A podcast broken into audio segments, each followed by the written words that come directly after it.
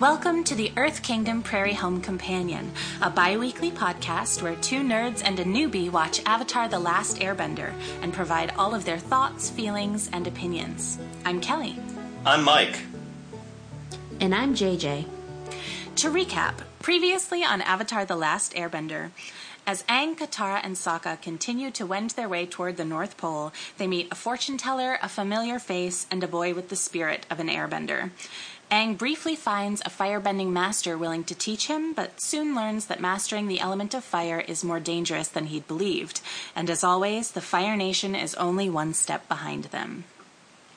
Awesome. That's a really great summary. Yeah. Thanks. I wrote it this week, so awesome.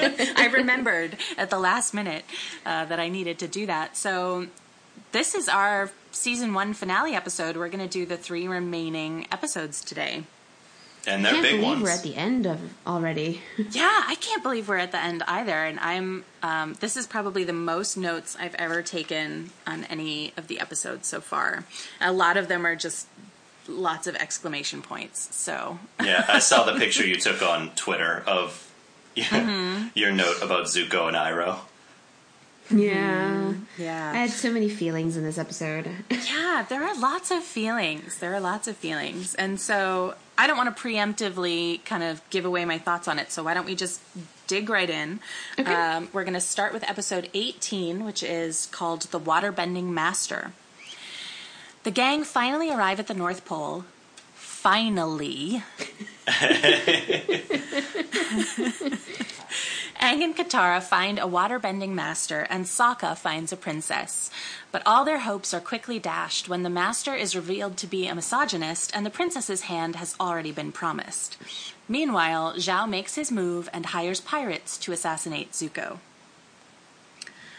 So that's kind of our quick and dirty rundown of this episode, but so much more happens in this Yeah. episode than just that. But I figured rather than make a really elongated recap, we could just kind of start talking about it um, and get to it that way. Um, so does anybody want to start? Anybody have any burning Well, I've thoughts got before two, I begin? I've got two quick things. Um, one, Yeah. I I've been working on this theory that I only noticed last time we did this, but I'm pretty sure that every episode where waterbending is the main plot line, the opening shot is on a body of water. I'm pretty Oh, sure they've been doing that all season too. I'm not positive, but there's definitely a pattern there. Um, and also, the opening shot of this was a koala otter. yeah.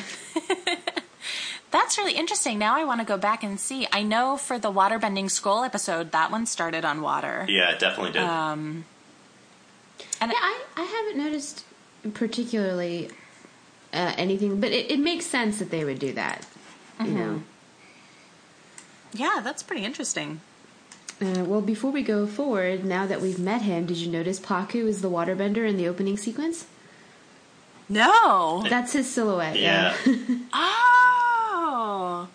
you're right. I totally see it.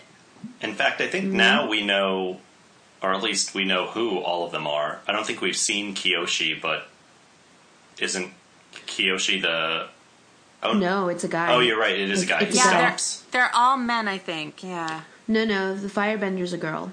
Oh, really? And we know who it is, but we'll get there. Oh, right. Well, uh, ah, okay, okay. we have a lot to get through today. Um, no, I had not noticed that. That's really interesting. Very cool. Next time I watch, I'm assuming the title sequence doesn't change next season. it doesn't change. No, it doesn't. Yeah. Um. Okay, so there's a lot going on in this episode, and I don't even know if I should address like it according to thematic things or plot things, or just Well, read let's just my talk ridiculous about feelings notes. first, because I feel like feelings are the easiest thing for us to talk about. So, of course, I spent pretty much the entire episode outraged. and it didn't it didn't get better at the end and it didn't get better in the subsequent two episodes either. So outrage is just going to stay with me from this point on. Lots of other things are going to come in too. Um, so they finally arrive at the North Pole. Finally, finally arrive, and there's a couple things. So it's like it's beautiful. It's like this big, beautiful ice city with elaborate um, like dam systems to lower and raise the water levels. Right, and, the way in is a bunch of um, locks.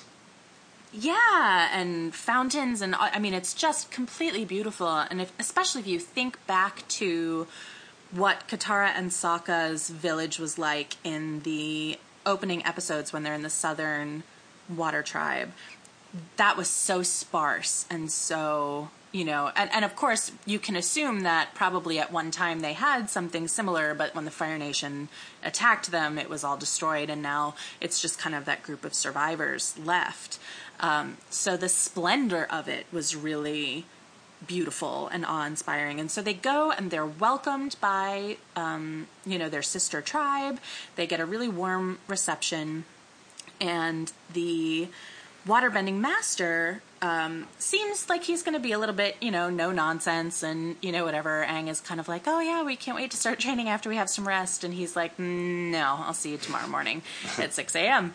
Um, but it's not until Aang and Katara arrive for their lesson and the master, is it, what's his name again? Is it Pakku? Yep. Pakku, yeah.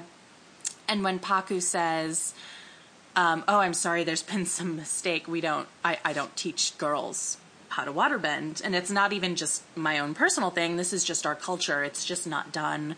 They go off. You know, girls with waterbending abilities. You know, focus on healing, and you know they have their own teacher for that. But that's as far as it goes, and." You know, that's just the way of it. And you kind of learn that the entire society is threaded through with this kind of misogyny. There's arranged marriages here.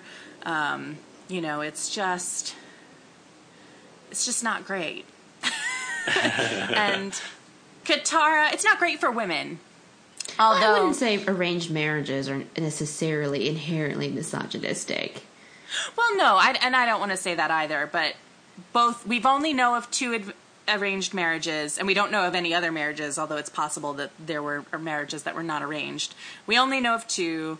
Um, in the first case, the woman ran away rather than go through with it, and in the second case, um, you know, she would run away if she had that option, but she doesn't quite live that long, so.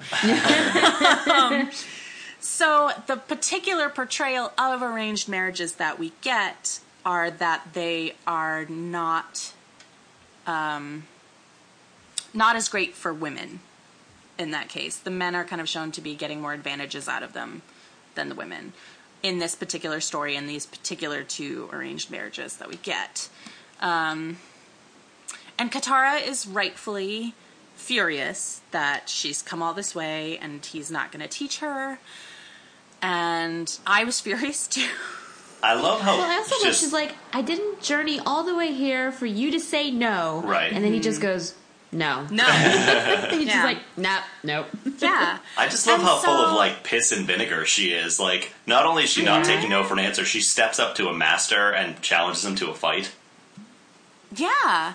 Um, and, you know, and that's kind of what we saw of her. The first thing we ever saw of Katara in the entire series was her railing against her brother for that kind of treatment and saying, you know, you're sexist and you shouldn't treat me this way and this is unacceptable and, you know, kind of um, raging against that. And so now here we are at the end of the series and we're kind of calling back to that a little bit.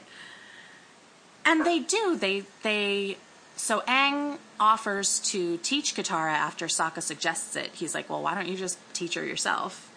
He said, Sokka the ever practical. Mm-hmm. and that seems like a really great idea and they're all on board and so they go to practice and of course they get caught. And it's a really chilling moment when they got they get caught too because Katara's bending the water using this move that Aang just taught her.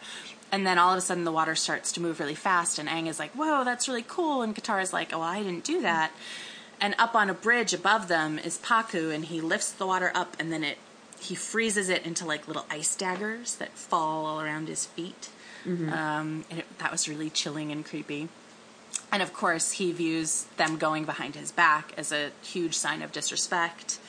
Um, and then eventually, Katara challenges him to a fight and holds her own considerably well. I was impressed. Me with too. how well she did, and so was he, frankly. Um, and she's like, "But you're still not going to teach me." He's like, "Nope, still not going to teach you."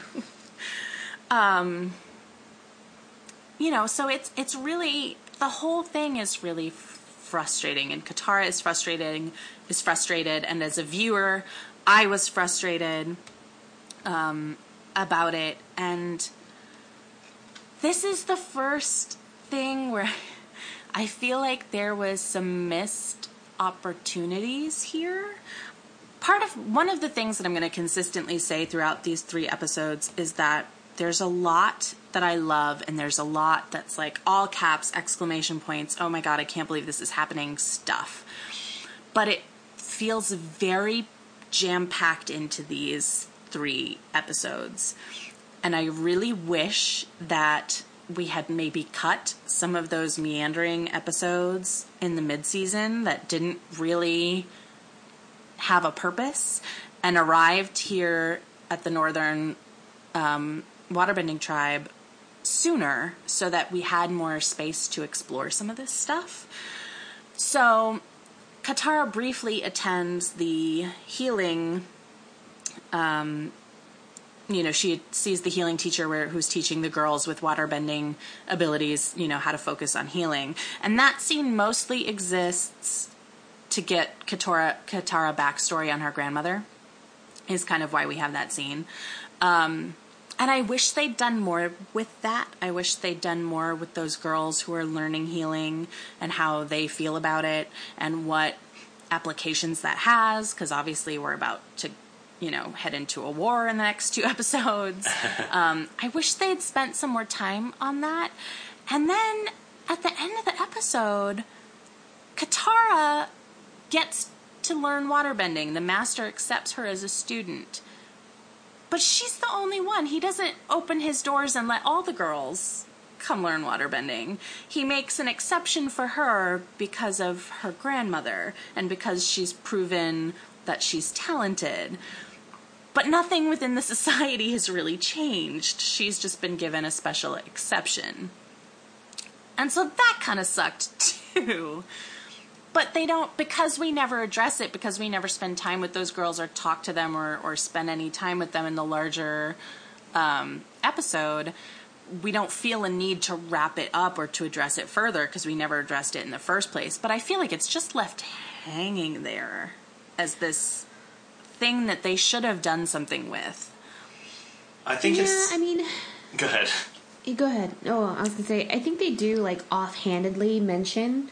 I think in later episodes that yeah, they're teaching girls now in the Northern Water Tribe, but it just you know they're just Mm-hmm. Yeah. like, let's move the story along. Katara gets to learn all of her waterbending, and we gotta go. yeah, yeah. I mean, and I understand why, but again, I think that's why I wish we'd gotten here a little bit sooner, so so that we could deal with some of the stuff. Because there's other things coming up in the next episodes too that we just kind of have to take at face value because the show has an agenda and it has to wrap up these plot points because this is the end of the season, and so we're given a lot of information that we just have to accept because this is the end of the story and we need to accept these things in order to move forward. And I wish that we'd gotten a more uh, organic unfolding of some of those things, and I'll I'll mention them when we get to them. Um, but yeah, really emotional. That was like my big overarching emotion of this um, episode. Uh, Well, I there's think a lot the of uh, in I my think notes. the sexist stuff sticks out especially because prior to now, you know, we saw Sokka being sexist and then just apologizing flat, like getting on his knees in front of Suki and saying, you know, I respect you as a warrior and a person and all this. And we didn't get one of those scenes with Pakku at all. It was just uh, Katara shows up late and he gives her a little attitude, and then he's like, "But you're a part of the Yeah. gang. Get in there, Katara." yeah, One of those. Pakku doesn't have any growth whatsoever. No, he's it's true. just like a jerk from start to finish. Yeah. Yeah. So that, you know, nah.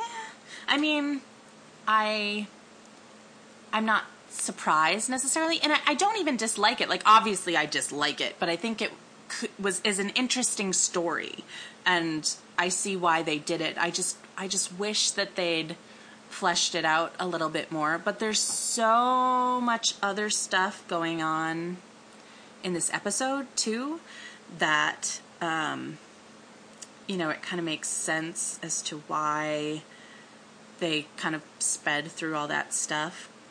So that's the main thing. That's kind of like the main plot is Katara can't waterbend and she's, you know, being denied this teaching.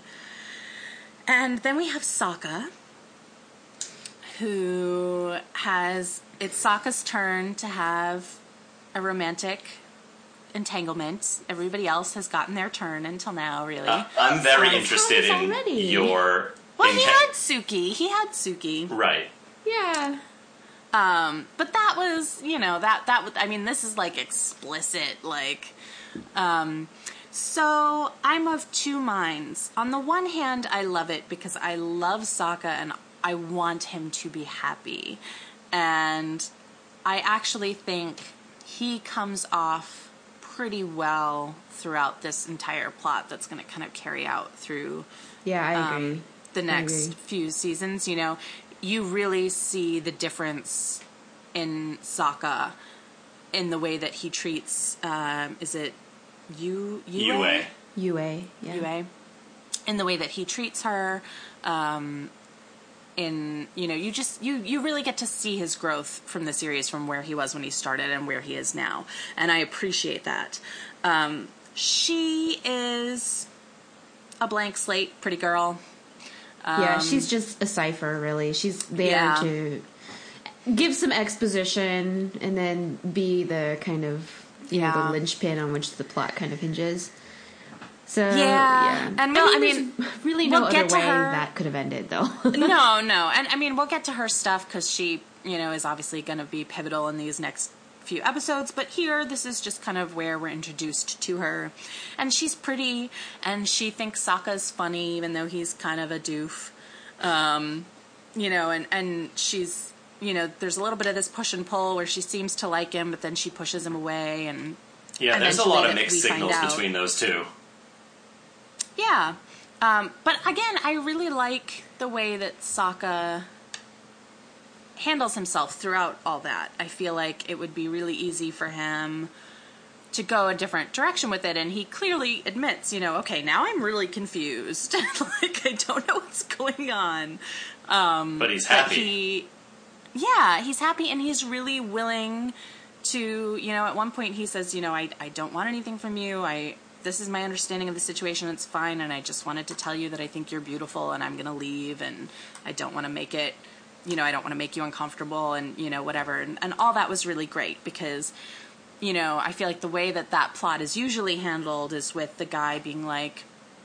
No, we we have to be together, and I'll we fight for know, we- you. I deserve you because Yeah. I just like you.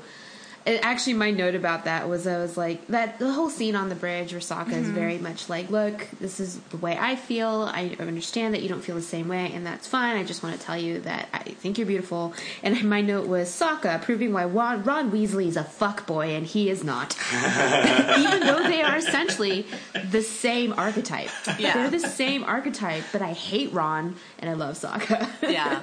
He really, I mean, they're really was so many ways that this subplot could have gone horribly wrong. And I think they did a really nice job with it. I also think, I mean, most of the comedy comes from this subplot as well. Um, do an activity is like my favorite thing on earth. Perhaps we could do an activity at a place for some time. it's so awkward. It's so great though, and he's like walking, and she's on the boat, and he runs out of walkway and falls in, and he's like, "Worth it." Even at the dinner, like it's the same. It's the same joke about Yeah. doing an activity, but meanwhile, Katara is just busting his balls the entire time. Yeah. Yeah, it's a really funny and lovely. I basically quote that entire, you know, anytime Sokka is speaking in this episode is essentially quoted in my notes. Um, Yeah, he's so great, and like I love that he gives her his carving and I oh, know. Sokka's Sokka's artistic ability. She's like, "Oh, it's a bear." He's like, "Actually, it's supposed to be a fish. It has a fin." Right. it's just like, oh. and no matter what, it's just hideous. It's just terrible. It's so funny. Um, but yeah, I wish that Yue was more of a person and less of a cipher. We don't really get anything about her personality at all, and that isn't going to change in the next few episodes, unfortunately. Or Um, after that. Well, I don't know. I mean, no spoilers, guys. Well, she's dead. She's dead. right. well, true. Okay. Well, I don't like. I don't know if people come back or not. Okay, I I'll put this put it out there. People do not come back from the dead in the show. There are Okay. real consequences to death. Okay, fair enough. Um, so, yeah, so those are kind of the two plots we have going on with our our trio, and then there is the Zuko subplot. Um, and I have written in all caps. First, I have in all caps, "Music Night." Right, I have that same thing. yeah, you finally get to see it. I have music night, and, then, next to that, on, no Zuko. yeah. Of course, And Zuko then- doesn't come. Later on, I have Zuko doesn't do music night because Right. he says, "What is it?" He says, "For the last time, I'm not playing the suga horn or the sugi horn." Yeah, the sugi horn. And I'm I not just love playing it that it. Iroh's like, or stay in your room and sit in the dark. That Whatever line, makes you happy. that line made me laugh so hard because I've been rewatching so good. Archer recently, and there's a running joke. I don't know if you guys watch Archer, but there's a running joke in that, I which is love- the exact yeah. same sentiment, but it's just shorter. They're like, okay, then just pout, and that's all I kept saying for the rest of the day after I watched this. Okay, guys, just pout Yeah. then. It's really, um, yeah. And so basically, his plot is Zhao comes aboard the ship and is commandeering all of the soldiers for his mission to retrieve the Avatar. He offers Iroh um, a position, you know, is like, come with me and fight with us. The invitation's always open. He does not extend that invitation to Zuko. But while he's there talking to the two of them about his plans to commandeer all their men, he sees the broadswords on the wall and realizes that Zuko is the blue spirit. And Zuko tries really hard to like deflect that suspicion, but he does not do a very good job at all. And Zhao hires the pirates that we previously saw in the Waterbending Scroll episode to assassinate Zuko. And so the men have all left with Zhao, and it's just Iroh, and Iroh says, you know, sit in the dark if you want to, and he leaves the ship. So Zuko is the only one on board, and the pirates sneak on board with um, fire jelly or blasting jelly. Yeah, I was like, Right. it's a callback to Jet, where they talked about it in the first, There, place. there were a lot Yeah. of callbacks all throughout these three episodes. yeah, yeah. there were there a lot of callbacks, yeah. Yeah. So they sneak aboard with the blasting jelly, they blow up the ship, and we cut to Iroh, who sees the fire in the distance and runs, and everything is aflame, and it looks as though there could have been no survivors, although, of course, we know that Zuko is going to survive. Well, you saw him. I don't know if you saw it quickly enough, but you see him kind of bend the fire around him. So Yeah. like this protective bubble around him, so you know he's going to survive. Uh, but it is very quick, you know. Mm-hmm. Yeah, It's kind of like that's what. I figured because I was like, well, he's a firebender. I don't think I actually saw it, but I just assumed. I was like, well, he's a firebender, and this is fire, and he's a resourceful kid, and he's gonna get out of this. he's gonna be okay. I will not waste my tears on Zuko at this point. I'll save them up for later. um, and so that is his plot. Um, and then I'm trying to remember. I'm looking at my notes because I'm trying to keep the episodes clearly delineated in my mind. You know, like because they all are kind of one big story. Um, yeah, these last three episodes. Um, these are the three episodes on the DVDs anyway, where the creators did a commentary track for, and they do consider the last three episodes a trilogy. so they are kind of one long story. So yeah, then the other things. Oh, I should mention this. So. Um, my husband David watched these three episodes with me. Sometimes Really? he watches with me, sometimes he doesn't. hmm So he was there. He sat on the couch and he watched them with me. And he immediately figured out that Pakku was Gran Gran's betrothed. Like immediately, like before that plot point had even come up, he's like, "Oh, Oh, yeah. she was, you know, the one or whatever." and of course, I hadn't figured it out yet, so I was just like, "How did you know that?" Um, Well, who else could it be, really? Right. Well, but also I was kind of wondering about that because we've spent this whole time, this entire series with Katara being like, oh, it was my mother's necklace, it was my mother's necklace. And now we find out that it was Gran Gran's and she gave it to her daughter who gave it to Katara. But I would feel, I feel like that's something Katara would know and it would be part of the way that she talks about the necklace.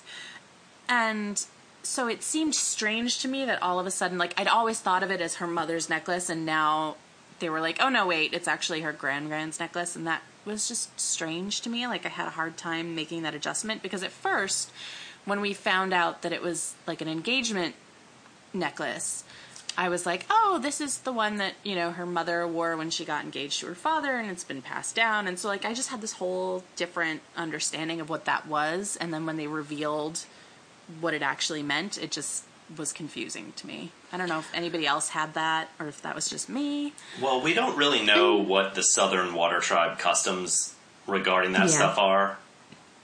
True. They don't, they don't really go into it. So, like, it could just be a keepsake to people in the South. It might not have anything to do with marriage.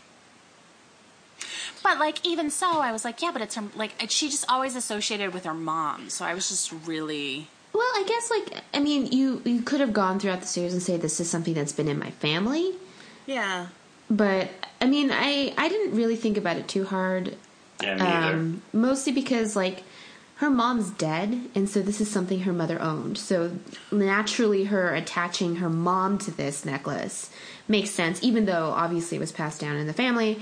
Just Right. it's, it's my mom's because her mom is dead. Like mm-hmm. it's the one thing she has of her mom. So Yeah. I, that's kind of the way I thought about it. Like I didn't really think all that hard about the whole. Yeah, I mean, it I belonged to think Gran it- Gran. I think it makes sense. I just, I think it. I was so I was set up to have different associations with it, and so when they revealed this aspect of it, I just felt like, oh, to me, like I can I can reconcile it all in my head and be like, okay, yes, like reshuffle those cards, and that's how that all fits together. But there was just this weird moment to me of like, wait, what are we doing? like, what are we talking about right now? Um. So yeah, so that was interesting. Um, at first, I thought that Katara's grand gran left the marriage and, or not the marriage, but you know, didn't want to go forward with the marriage and left her northern tribe because she was a bender and wouldn't be allowed to waterbend. That was like where I thought it was going to go, but then I was like, but then her grandmother just would have taught Katara how to waterbend, and we wouldn't have this whole thing where Katara and doesn't Right. have the whole anybody. Thing is, yeah, the whole thing is that Katara is the only waterbender in this. yeah tribe, so, i was like so that doesn't make sense and so so i'm not i still don't really understand like why she left. Like i, I mean like i do because if you don't want to get married to a certain person because you don't love them and then that's fine and then you know it, it just I, felt like they were just giving me a lot of information that that wasn't incongruous with what we already knew but wasn't like the next logical step. And so i spent a lot of this episode trying to work all that stuff out. It was a little it was a little weird for me and i and like and the thing too is i don't know if we're ever going to come back to that like are we ever going to find out more about grand grand and why she left and i don't know so i have to treat this as though this is all we're going to get about Gran Gran. Well, we do find out what happens to Pakku. Obviously, um, at the end of the episode, he goes south. He travels. He leaves the. I mean, uh, this is a later episode. I think he says that, but about Gran Gran, I think they mention her later, but it's not an important thing. They never Yeah. delve into it. You know. Yeah, which is fine again, but I'm just, you know, because I don't know what's going to matter and what's not going to matter, I'm treating everything as though it's significant. which is always just going to get you in trouble because there's no way that everything can be significant because I've watched Lost and I know that that's just not true. Um, so I think that is kind of my general overview. Obviously, I love the music night stuff. I love Sokka, even if I'm not like totally on board with the relationship, I'm not not on board with it. Like I want it because Sokka wants it, and I want him to be happy. But I don't really care about Yue one way or another. I'm glad that Katara gets to waterbend, but of course, as I mentioned, I'm kind of pissed that she's the exception rather than the ushering in of a new mindset toward girls. I don't know. That I felt like this was a lot of potential that we didn't pick up, and I feel like if we had started it a little bit sooner, if they'd arrived up north sooner, we would have had more time to kind of deal with some of this stuff. But I liked it. I liked the episode a lot. That's just kind of my overview. It felt a lot like Bato of the Water Tribe to me in that way, where I was like, there's lots of really great stuff here, but it's also kind of a mess. Bato of the Water Tribe is just genuinely infuriating to me because of the character assassination I sensed Yeah. all over the place in that one. This yeah, one, and we don't have not- that here. Yeah, no, we, don't, have, that. here. So, I don't know. Anything else you guys want to say? Any voice acting? Any other tidbits specific to this episode before we get into the meat of it? I just looked down at my notes and I said I have two really weird notes here. The first one is um, I noticed that their gloves have index fingers, like their Oh, yeah. mittens Yeah. have like the finger. they mentioned this in the commentary track. I might add, um, the they they have mitten gloves. Mm-hmm. So this comes from Bryan Konietzko, one of the co- co-creators. Um, he was snowboarding up in Whistler, and snowboarders often have these mitten gloves because mittens keep your hands warm because the warmth keeps all you know, but you need dexterity in order to undo things. So that's why those exist, and they're real gloves. Like if you are in the snow a lot, you see a lot of like, you know, people who snowboard or ski, or usually snowboarders because they need more dexterity. But that that's why they're split like that. That's So- really cool. I noticed it. I don't know if they because we haven't seen them in their cold weather gear in so long. Um, so I don't I don't remember if they had it in the first They do. They've few always had episodes or not. They did. Yeah. Yeah, I noticed that this time and I thought that was really cool. And I also noticed that um Aang does not layer up at all. no, he doesn't feel the cold. right. He just hangs out in his little.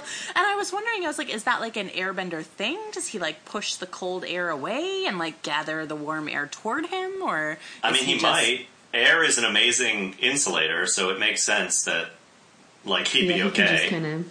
Yeah, I mean the, the whole series though you've noticed he doesn't have Mm-hmm. a sleeping bag. He doesn't ever wear a jacket. He doesn't, you know, the whole series, and then we finally get somewhere where it's like snowy all the time, and then you're like, oh yeah, it's Yeah. much more noticeable now. Yeah, I thought that was really funny. um, Um, I just want to talk about Yeah. the fight scene between uh, Pakku and Katara a little bit because it was gorgeous Yeah. and really exciting. Um, they showed us a shitload of new waterbending stuff we haven't really seen much Yeah. of. They were throwing like ice disc saws at each other that were reflective enough for a slow motion, you know, shot. Yeah, yeah. of, uh, Katara Pakku. gets in the fountain and she like pulls up the ice and like slices off the discs of it. That was really cool. Yeah, it's like she's throwing like circular saws of ice at him, and then there's, you know, he turns a bunch of ice into snow. There are pillars and ramps and all kinds of slides, and eventually spears show up again. Um, this is all really cool stuff that was, I thought, beautifully animated. Yeah, the comment the uh, creators said that they wanted to give you the sense that um, Pakku is very kind of elegant and trained, and so all of his mo- movements are much more fluid, um, and very kind of smooth transitions from one move to another. And they wanted Katara to seem like a street fighter, you know, somebody who's gotten all the moves on the street because she's used them. She knows, you know, so she's kind of scrappy and a little bit inelegant. But they wanted to get the sense that in addition to all that raw power that she has, she's also incredibly resourceful and can improvise pretty well. And that was that's what I liked about that fight scene. They they also said like all of their fight scenes they wanted to show an aspect of their character. So that does show you exactly what Katara is like. She's stubborn, she's determined, she's smart, and she thinks kind of outside the box. Um, so I, I really liked it.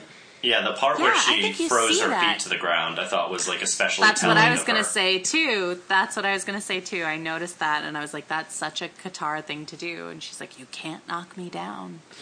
What I loved is that when she's yelling out, Pa- she's like calling Pakku out, calling him sexist, and all the ice is cracking around her. You notice when she called Sokka sexist in the very first episode, the same thing happens. Like all the ice just around her just cracks. Like she's so mad, and it's just affecting everything around her.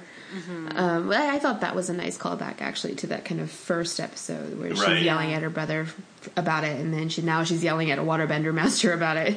Yeah, the first the first like two or three episodes, like there's a lot of stuff like linear, you know, theme stuff uh, going back in these three, the final three of the season.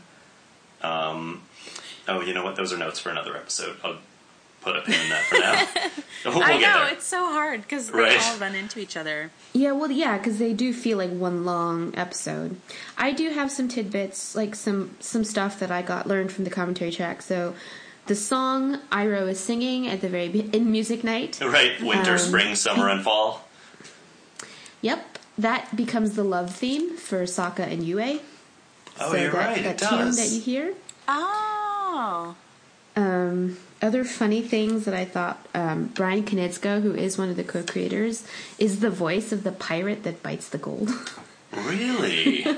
Yeah, that's his voice acting. Um, and they were just sort of kind of talking back and forth, and they're they're talking about Jason Isaacs. You know, he voices Zhao, and Michael DiMartino was just like when they were talking about casting that character, they're like, you know, somebody like Jason Isaacs. Why can't we get can we get someone like Jason Isaacs? And then they're like, why don't we just get Jason Isaacs?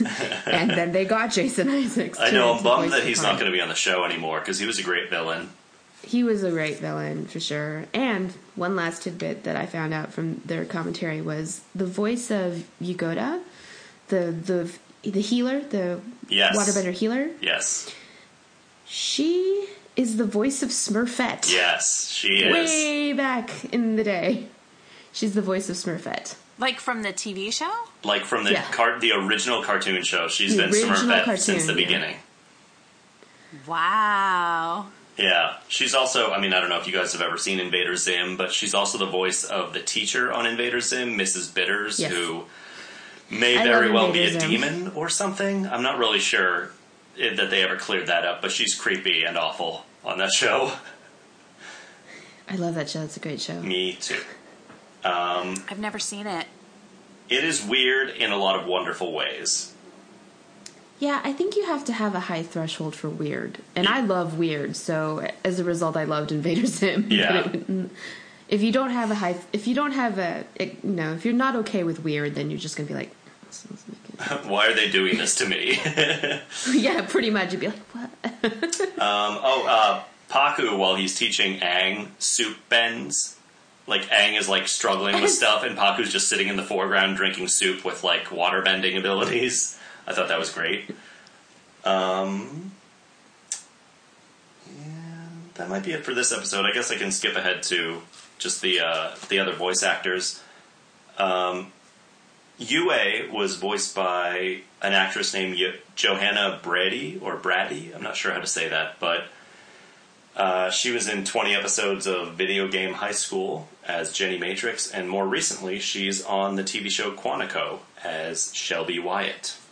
Um, Oh, this one actually really surprised me. The village chief, uh, Chief Arnook is his name, is voiced by an actor named Jon Polito. And you can't really Yes. hear, even if you know who he is, you can't really hear his voice until you really like listen and listen because he's doing it different than you've ever heard it. Um, if you guys have ever seen uh, Miller's Crossing or The Big Lebowski, in The Big Lebowski, he played the uh, private investigator Da Fino, who was like trying to find Bunny Lebowski. Um, and in Miller's Crossing, he was the gangster, like the main guy who kept like screaming at people about giving him the hi hat. He's like a short, like uh, like squat kind of guy with a thin mustache and a bald head. He plays a lot of like Italian gangster types. Um, and he beat a guy to death with a shovel at the end of that movie. um, oh, and just for fun, I wrote this down. Uh, in 19, oh, he, he played a newscaster in the 1984 horror classic Chud, which I love because it's weird and gross. And last is uh, General Pakku, who's played by Victor Brandt, who's been a few different roles on Metalocalypse. He narrated the live-action Cat in the Hat movie. and he goes back as far as two episodes of the original Star Trek series, so he's been at this a while. Hmm. Yeah. And other than that, Lucille Bliss is the name of the lady who plays Yeah, Yugoda. uh, Yugoda. Yeah, Lucille Um, Bliss. That's her name. Yeah, and oh, and she has she has a credit on her thing that like worried me. Like I saw it and I was like, oh god, that really happened, didn't it? Um, there were five live action Teddy Ruxpin specials from 1985 to 1982 or 1992. Sorry, and she I think voiced Teddy Ruxpin, and I looked at the pictures and it is terrifying. Like to think that No. they they gave that to kids like in the 80s would be like here. Have fun with this. No, yeah, no, right. no, no, no. Talk about nightmare fuel, which we'll get to nightmare fuel later. Ah, But Yeah. Teddy Ruxpin is definitely nightmare fuel. For sure, yeah. Um, I think other than that, that's just. Uh, oh, I have uh, Katara's necklace falls off a lot. A lot. I know. It's the I same know. thing. I was like, it falls off a lot, man. You need to get that clasp fixed. And I also like that Katara was like, "I'm not doing this for you." To Aang or whoever, I think it was Aang who was trying to be like, "Katara, back down! Don't do this for me." And she was like, "I'm fighting him because he's a dick, not because of you." Yeah. yeah. I don't really have much else note wise to say. I think mo- mine are mostly just kind of quotes. Like, Sokka's like, I'm not happy. Katara's just like, but you're never happy. You're never Right. happy. I just I love that that sibling relationship. It's so it's so wonderfully done. And then like later when like when Katara challenges Pakku to a duel essentially, and Aang's like, I'm sure she didn't mean that, and Sokka's like, Yeah, I'm pretty sure she did. right. um yeah, those are kind of just little moments, and it's really like I think I can't remember because they're starting to blend together so much, but it's basically like I think it's this one where Zuko goes off on his own, or is it the next one? I think it's the It's next, the next one. one. 'Cause on on this, this one, one, we he's just hiding. the ship blows up and we the don't ship know. blows up, yeah. But it basically was just like I have so many Zuko and Iroh feels. I know. I know. I know. I know. Uh, I know. But yeah, that's more or less all my notes on on this one. Yeah, that's all I got too. All right. Should we go to the next episode? We Yep. should. Okay. Episode 19 The Siege of the North, Part 1. The Northern Water Tribe prepares to defend themselves against the Fire Nation attack, but their icy walls are soon breached. Princess Yue brings Aang to the most sacred part of the North Pole, and there Aang meditates and crosses over to the spirit world in search of knowledge about the moon and ocean spirits. That same moon spirit is the one that Zhao is determined to destroy.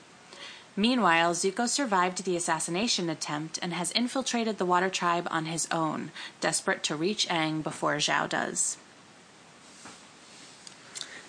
So,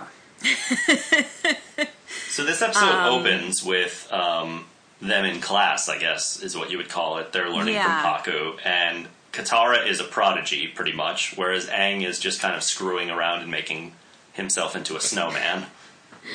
I love that about Yeah. Aang, to be completely honest. Yeah, me too. because That it, call, it calls back to kind of his childlike nature because so he came up with the air scooter. That is the actual invented move. He invented that move that got him his master's tattoos. and then now here he's learning waterbending, and the thing he does is the first thing he does is create a move that's just like, hey, look, I can make myself a snowman. I loved that, and I thought that was super in character for Aang, and I thought it was great. I don't know if I'm going to be the outlier here, but it doesn't make sense to me that Katara is a master or a prodigy. Really? That does, like, I, yeah, I don't get it. Mm-mm.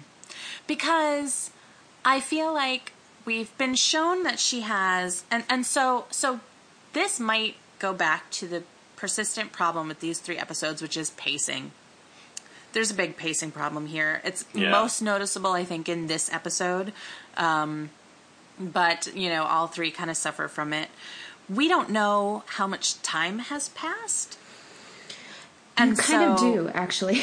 Really? Yes, but unless you are really paying attention, um, so in the previous episode, you see they linger on the shot a shot of the moon, and it shows you what phase of the moon it's in. Oh, damn. And then you realize in the Siege of the North Part Two that it's a full moon, and in the part that you see earlier, it's not. It's like about half, like less than half. So it's a couple of weeks. That's how long they've been there. Oh. But if you were not paying attention, or if you weren't thinking of that, then you wouldn't guess. You mean you just even if you didn't, you would just assume that time has passed. Yeah, I mean, you I don't know how much time, but you just assume time has passed. assume that time has Yeah. passed. Yeah, because this is not the next day or anything. Um, okay, fair, I guess. I did not notice the phases of the moon uh, when I was watching. But But sometimes even, this show's even a little bit too subtle for adults, so like you're Yeah. a bit like, uh, even even had even that said, I mean, so we know that to a certain extent, Katara is a talented waterbender because she's been able to teach herself a limited amount of things on her own with no other teachers, and we've seen her improve drastically as time goes on and as she's been on this journey. And I fully believe that Aang would spend his lessons goofing off and that Katara would spend her lessons diligently practicing and studying and absorbing as much knowledge as she can. All of that stuff makes sense to me. I- Well, um, yeah, I'm gonna. I'll leave it until later because it comes back around later.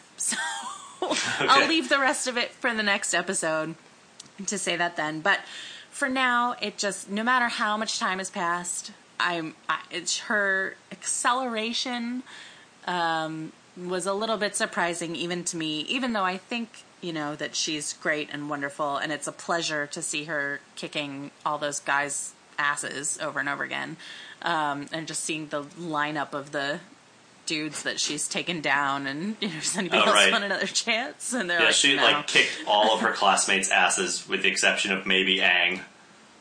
Yeah. And so that is delightful. Um, you know, so but we'll we'll put a pin in that. I have some thoughts about that later. Um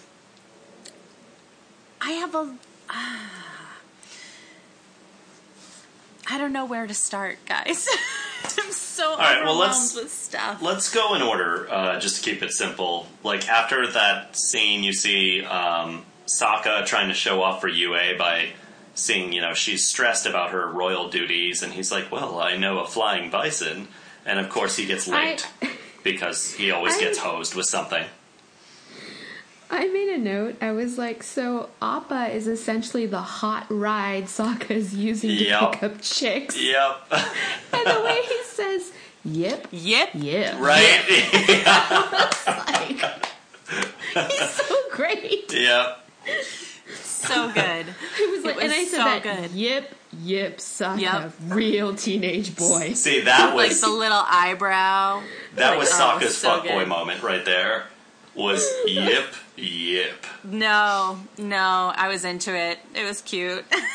I loved it. I thought that was hilarious. I mean, like, it's funny because Sokka is kind of shown, sort of throughout the series, that he's kind of, you know, girls like him and they think he's cute and attractive. Um, and I totally get why. I would totally have a crush on Sokka if I were, like, that age and in that world. I'd be like, yeah, I, I totally get it. Um, that scene Yeah. is interrupted, like they're about to kiss, you know, obviously because she Mm-hmm. snuggles up because it's cold up there, and why not? Mm-hmm. Um, and then that that gets interrupted because black snow starts to fall from the sky, and it turns out to be soot from the massive fleet of Fire Nation ships that are headed their way. yeah, this is a really great episode for Sokka. Yeah. Um, he really gets to put all of his strategic knowledge to use. You know, he's the one who identifies it as being soot in the snow. He says, I've seen this before. This is what happens when the Fire Nation attacks. Um, and we get lots of moments from him throughout this episode that are really great. It was a really great episode for him.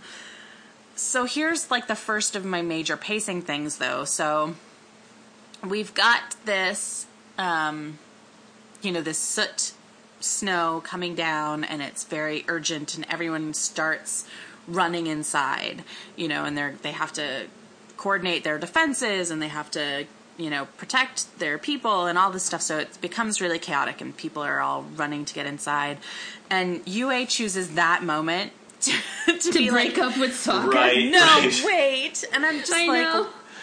why are you doing this right now? Like, you can at least get in the wall and then have this conversation. Like, they just, she just stops. She's like, no, I have to tell you right now that I can never see you again. And I was just like, why is this happening right now? Like, And like just, Sokka's like, uh, like now is not a good time. it's just so ridiculous. I was, I was really, I was like, this is terrible. And we have to squeeze it in because we got to squeeze all this other stuff in later. But I was like, this is really like they crammed this in there for no like, mm-mm. like they could have ridden, like they could have run in together and like found some place to hide and been hiding in some like intimate space, and then her being like, yeah, I can't do this or something. They could have done it in a better way. But just to have her stop in the middle of everything and be like, wait, I have to break up with you before we go any further. It was a little, it was a little ridiculous.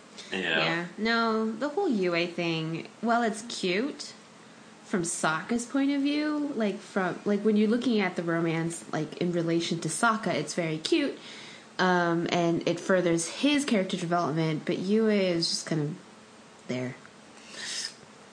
So here's my next thing then, which is probably jumping ahead a little bit, but we meet her fiance, Yeah. and Uh, he's an what's his name? asshole. Hahn, Hahn. is his name. Hahn. Hahn. He's an asshole. And that feels supremely lazy to me. That he's just a dick. Because he's just there's there's nothing redeeming about him. And later he's gonna pop up on the Fire Navy ship and attack Zhao and they're just gonna toss him overboard without even like pausing their sentences. See, I loved that. I thought that was hilarious. Yeah, I, I just thought that wrote was really Hahn is useless because he's Pretty much. totally useless. But I feel like we make him an asshole so that we can have that joke, and that's it. That's the only value that we get out of the character is that we get that we hate him, and so we get that joke, and then that's a funny moment, and then we don't have to worry about him anymore. Um, but one, it's irrelevant because Yue is going to kick the bucket pretty soon anyway, and so getting Hahn out of the way does not clear the path for a Sokka Yue romance. And secondly, I just feel like that's just so, it's so easy to be like, oh, you're in an arranged marriage with a dude who sucks, who's only marrying you to get more power and become closer to your father who runs the tribe, and he belittles everybody around him, and he's also an idiot and kind of incompetent. There's just like so many things about him that suck. And I feel like it would have been more interesting to make him like a nice guy who Yue is just not into. But we don't do that so that Sokka can be mad and we can toss him off a boat later. I don't know. It just felt really Yeah, I mean, Hahn is. I, I there's one line that I think Hahn you know it's when they're sharpening of their weapons and he's like you don't understand the complexity of the politics of the Northern Water Tribe and I was like great but you do so can you tell us like Right. can you tell us why you're engaged to Yue because the arranged marriage is you assume it's got to be the chief who's arranged the marriage between his daughter and this dude but we would like to know why. Like do you come from a powerful family? Do you like what is the reason? What is the political reason? Because like on top of that he doesn't seem to care for her all that much. He's just like eh whatever. So you're kind of like so explain the reasons why this is important but they never do. They just totally skip over that which is kind of annoying and um, and I, I agree with you. It would have been a much more interesting thing to see that he's just like a plain upstanding dude, and he's fine. It's just that Yue just doesn't like him in that way. And right. that's you know that's something that could definitely be explored, but I guess it's a function, as you'd said, of the pacing. There's not enough time because they have to cram so much story in there.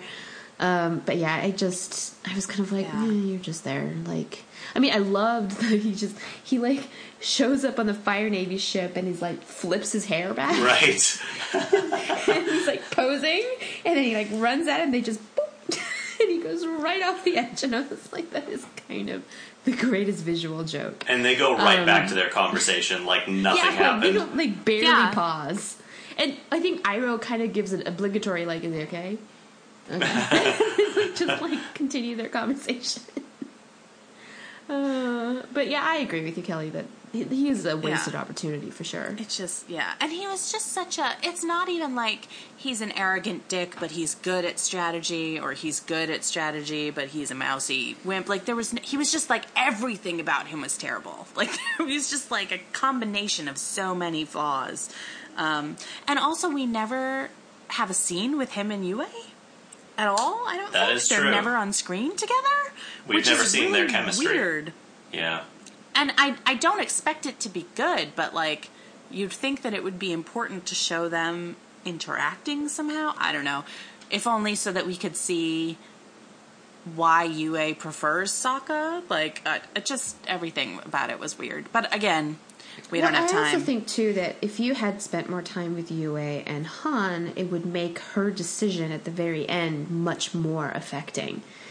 When you build up Yue as a character who, you know, is and they have that whole conversation where, he- where you know she's like, "I have a duty to my people," and Sokka's like, "Well, you're not marrying them," and but she kind of is. She's the princess of the water tribe. Like, if you would just had spent a little bit more time with Yue, and maybe just like Yue and Hahn, and then talking about the responsibility that they have to like lead the water tribe in the future, like just like that much more would have actually made that whole ending with Yue much more powerful Better. because she makes the ultimate sacrifice for her own people. So it's kind of like and I also feel things. like yeah, I also I mean that happens in the next one, but I also feel like that's information that we should have had like from the beginning when we first introduce her.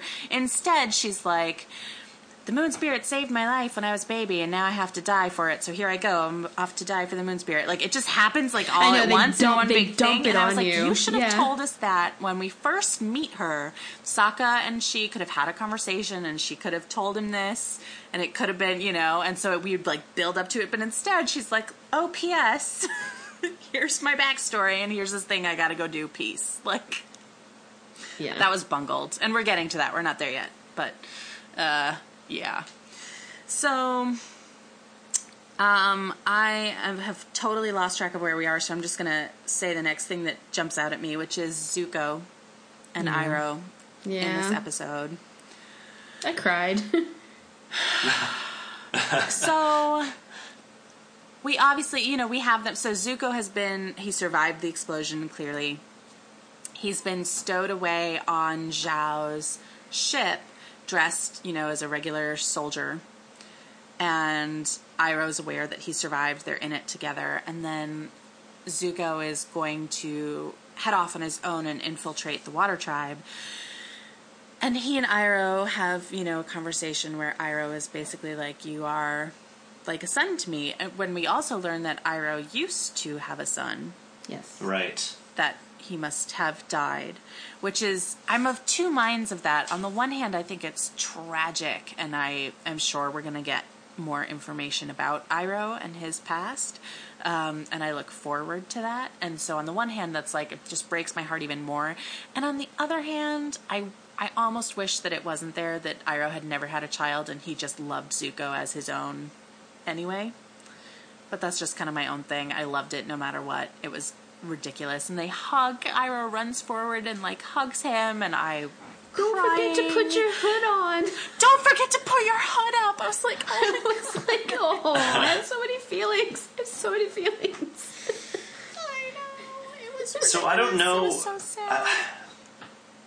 I don't know if this is a spoiler or not, but when Zhao was um, like conferring with Iroh on the ship and criticizing his loss at Ba Sing Se, I mentioned that too in my notes. yeah, I mean, like they were both talking about Iroh's son in that conversation because he's kind of oh yeah, that's not obvious at that point Oh. in the story. right. Well, he's kind of a big reason why.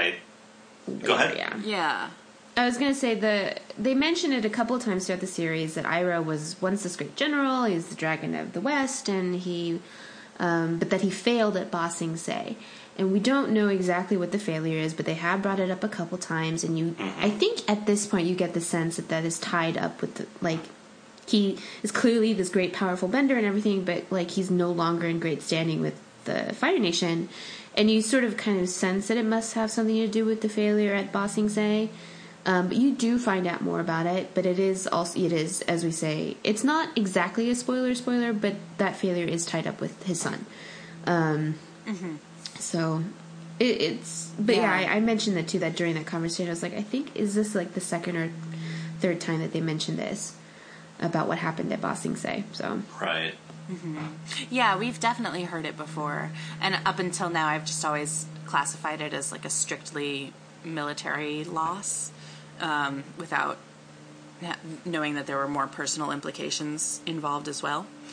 Um, but yeah, that whole scene is heart wrenching and wonderful. I mean, it's we have known it since the moment these characters were introduced that they have a genuine love for one another. Iroh loves Zuko, and that has never been in question. We've always known it, even though it's never been stated explicitly.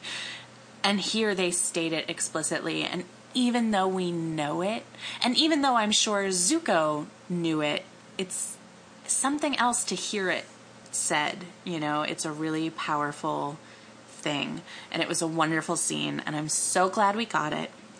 I think what's so powerful about it is you know Iroh loves Zuko, but what you don't see because Zuko doesn't react in that way is him acknowledging that he knows mm-hmm. what he means to Iroh, and that to me was really what made that scene so like, oh god, I feel Yeah, it he kind of gave everywhere, Iroh feelings like a everywhere.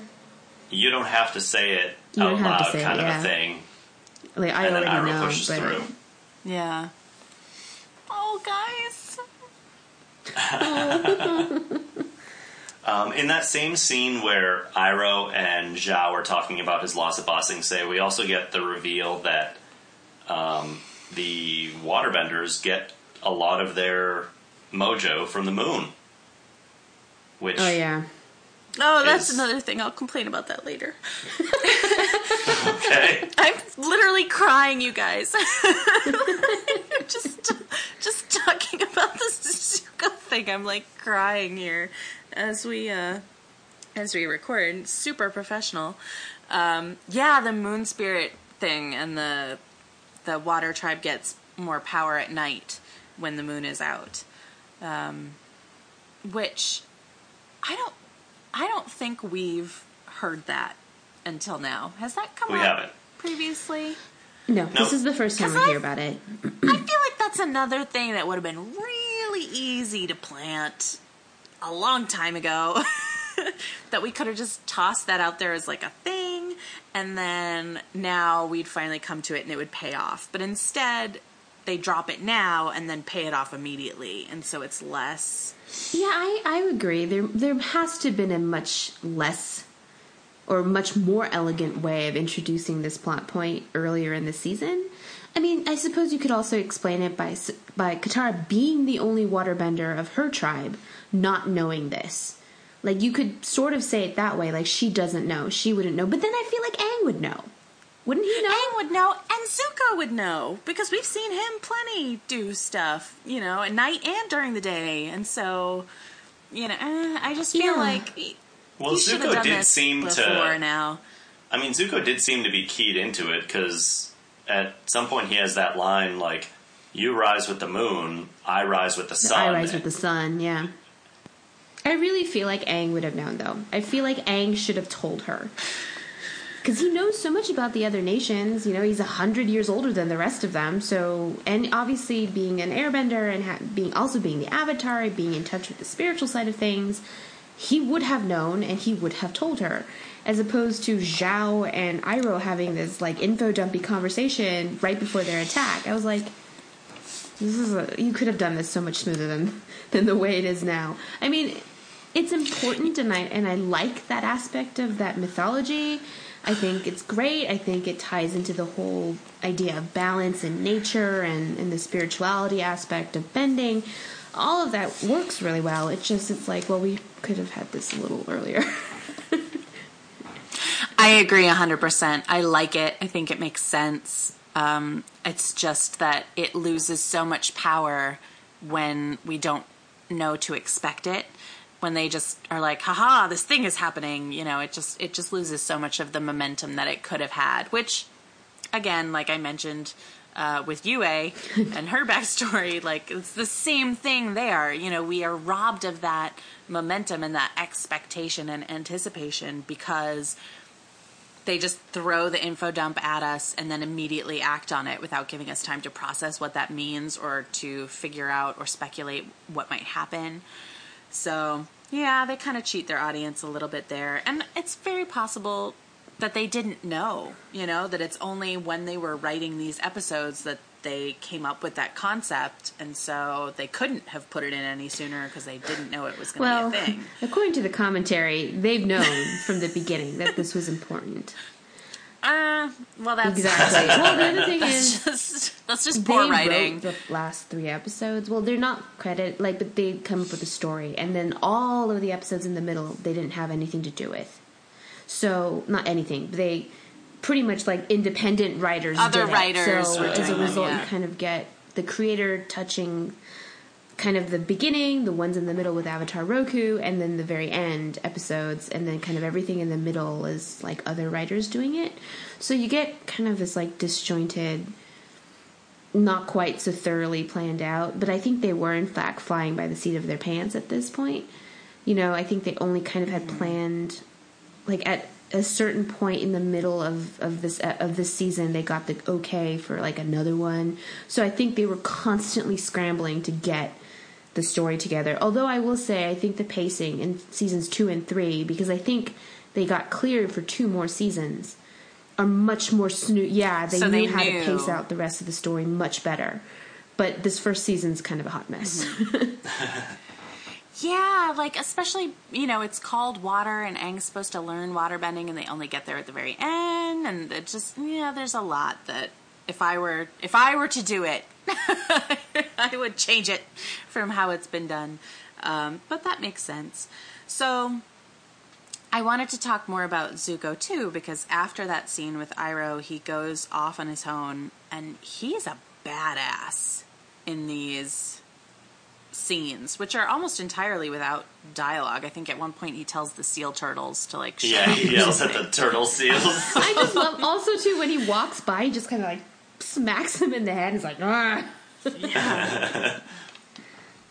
I'm an angry teenager. Um, but he, you know, he goes underwater and swims and holds his It's like my breath biggest for long nightmare, by periods the of way. time, and it's like being trapped un- in, underwater and like unable to get out. I was like, oh, this is like the worst scene ever. well, it's horrifying. But then he uses the heat, you know, from his hands, and he melts his way through the ice and everything. I mean, this was badass. Stuff. he even uses his fire breath that doing. Iroh Yeah. told him to use before. that The Iroh hood. reminded him to Right. do. hmm It is, and uh, he does wear the hood too. By the way, when that when the scene starts, Yeah, and- and, yeah, he's he's like got the among the up. ice, he's got his little hood on, which I loved. Um, but I was so impressed with him for this whole. I mean, I love him. This has been established. But I loved seeing him do all these things, and it's so. And and he's alone, and he's all these tasks require real endurance and it was just crazy to me and also you see how he is this one lone person he doesn't have the fire navy he doesn't have the luxury of moving about um, in the open air the way Zhao does. You know, everything that he's doing has to be stealthy, and yet he succeeds where Zhao doesn't in terms of he gets the avatar, um, which is a bad thing because we're talking about Aang being kidnapped. so it's bad, but it's still also kind of It, great. also, it shows so much about do it. Zuko, and I think the reason a lot of people, I mean, I love Zuko too. You know, um, I think the reason a lot of people love Zuko is that the way he's characterized throughout the entire series is slow. You know, you see this, and it's shown to us because Zuko doesn't actually say a lot. if you think about it, like throughout, Iroh do, does most of the talking, um, and so our way into Zuko is through Iroh because Iroh is the one who says a lot of things. But Zuko himself doesn't say a lot at all, except barring that one conversation I think at the very last episode where they're like in the cave and he's talking to Aang. Right, it's all yeah, exposition. yeah, that comes up next. Oh, it, but even if it's exposition, it's like that one glimpse into Zuko because he never doesn't he doesn't speak. You know, he doesn't actually talk about his feelings all that much. He talks about what he needs to do and he talks about his honor, but like the way he actually feels about things, you don't get a lot of that. But I think that the whole sequence where he's sneaking into the the water tribe, I think says so much about just how determined he is that he's, you know, he's just like I'm just going to do it. I don't even if he doesn't have the resources and even if he doesn't have like the it, like huge firebending power behind him, he's just like I'm just going to do it. I'm going to single-mindedly, single-handedly get in there and get the avatar. Um but I think that's what's so great about Zuko, just like the way he's been characterized from the very beginning, the very first time you see him he he's very complex and it's this is like the absolute pinnacle of this is showing and not telling us what he is. Mm-hmm. absolutely. And the fight with him well so we haven't talked about Aang at all which i guess we should do. He is the title character. So yeah. he is so the water tribe is under attack and everyone you know is fighting back. We haven't talked about Sokka. We haven't talked about like anything you guys. There's so I know much there's a lot in this. to there's talk a lot about in in this. this. So let's talk about Aang. So um, Princess Yue brings him to the most sacred place at the, the, spirit North Pole oasis. which hmm which has grass and is lush and beautiful and complete contrast to the ice around them. Uh, and Aang says, you know, I can feel something special here. And they bring him there so that he can meditate because he's hoping to cross into the spirit world and find useful information that can help them in the coming battle. So he does. And we see this weird monkey who's essentially Rafiki from The Lion King. just kind of like dropped in there for a little while for no good reason. And then um, Aang sees Avatar Roku and they speak. And uh, Roku tells him that he needs to speak to Ko, the face stealer. Not only in order to get his information. Not only did Kelly freak out about it on Twitter, but I woke up to like several instant messages from her being like, "You did not tell me." You, I got all these text messages. You didn't warn me about this. Right. Yeah, I know. so we haven't even seen this monstrosity yet, and his his name is the Face Stealer and already I want to kill myself. because then Roku goes on to explain that the face stealer will steal your face if you show even the slightest bit of expression or emotion. And I would be so dead. if Ko I would have a shiny new Kelly had face. to face this monster.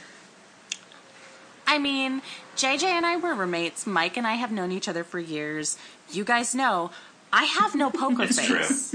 Like, I do not have the ability to mask my emotions or to not allow every fleeting thought to manifest itself on my face. I just don't. It gets me in trouble all the time. Everybody knows when I'm pissed. Everybody knows when I'm annoyed. Everyone knows when I'm like it's just I I can't I I would be so dead. And we haven't even seen this thing yet. And already it is the stuff of my nightmares. and so then Aang actually goes in search of this nightmare.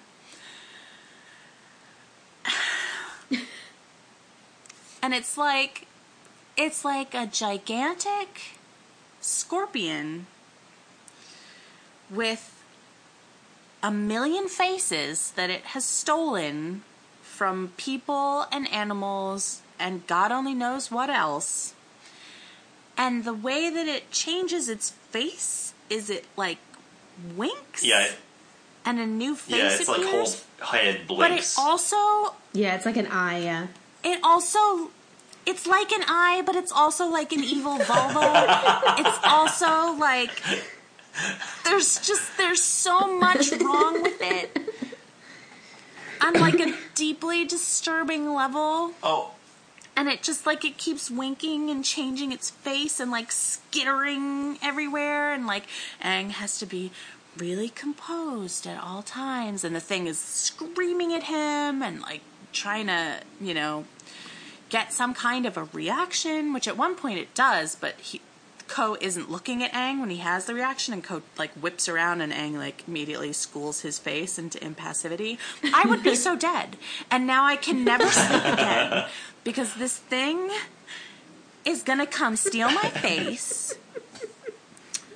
And so, so when Aang is on his way to go, you guys think it's funny. It is not funny. I'm not laughing. This is not. This is not It's amusing. not that I It's just- disagree with you because Ko is fucking terrifying for sure. right. It's just that we already went through all this like years yeah, ago. we we've had this. Yeah, when we first, you can't see it, but Kelly just flipped us the bird.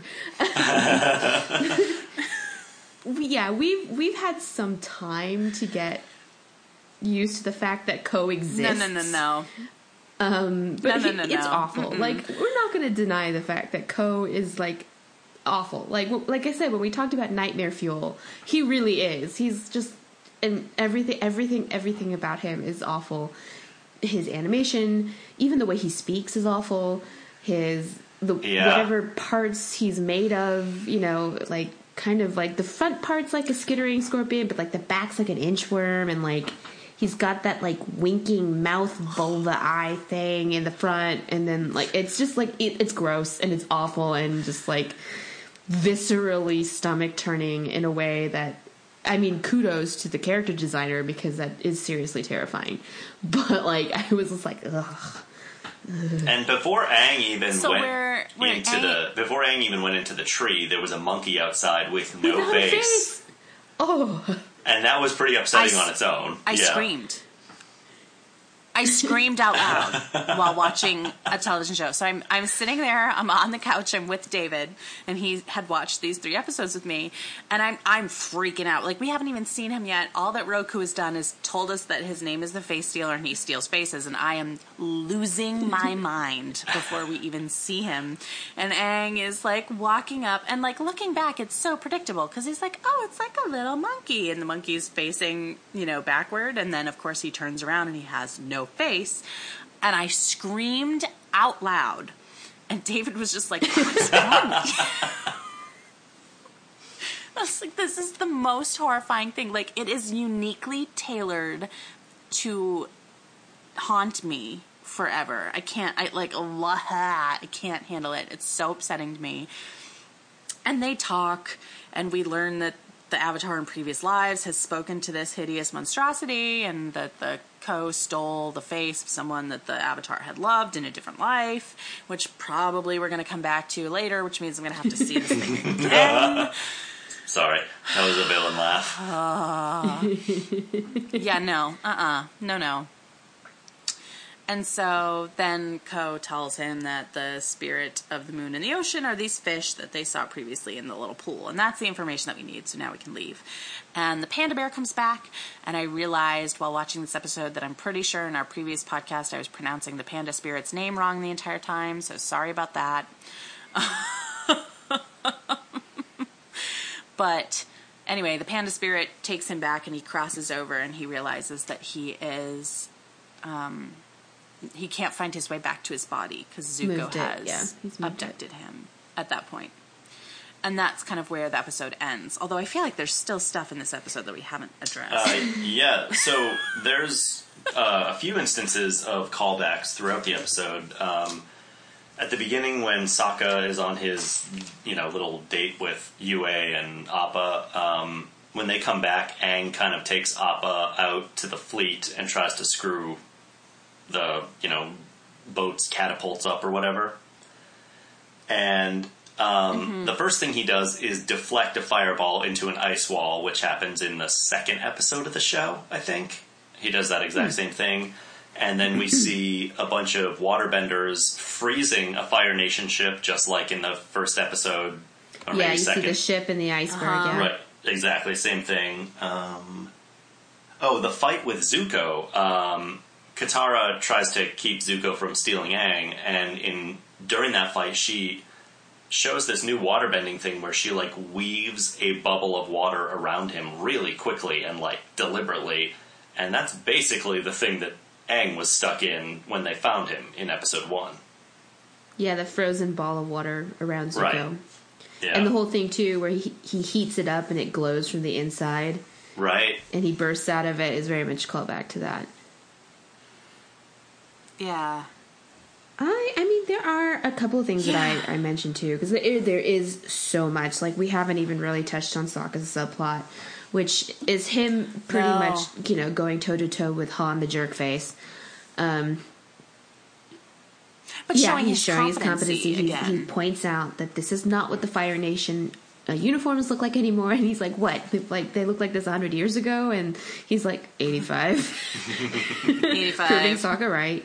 Um, you know, and, and he he knows the name of the admiral. He knows that it's Zhao. He knows that you know, and I, I he's proving that he's resourceful and that he's knowledgeable and that he's worth something um, compared to the jerk face Hahn, basically pretty hair Hahn is that kind of what I call him.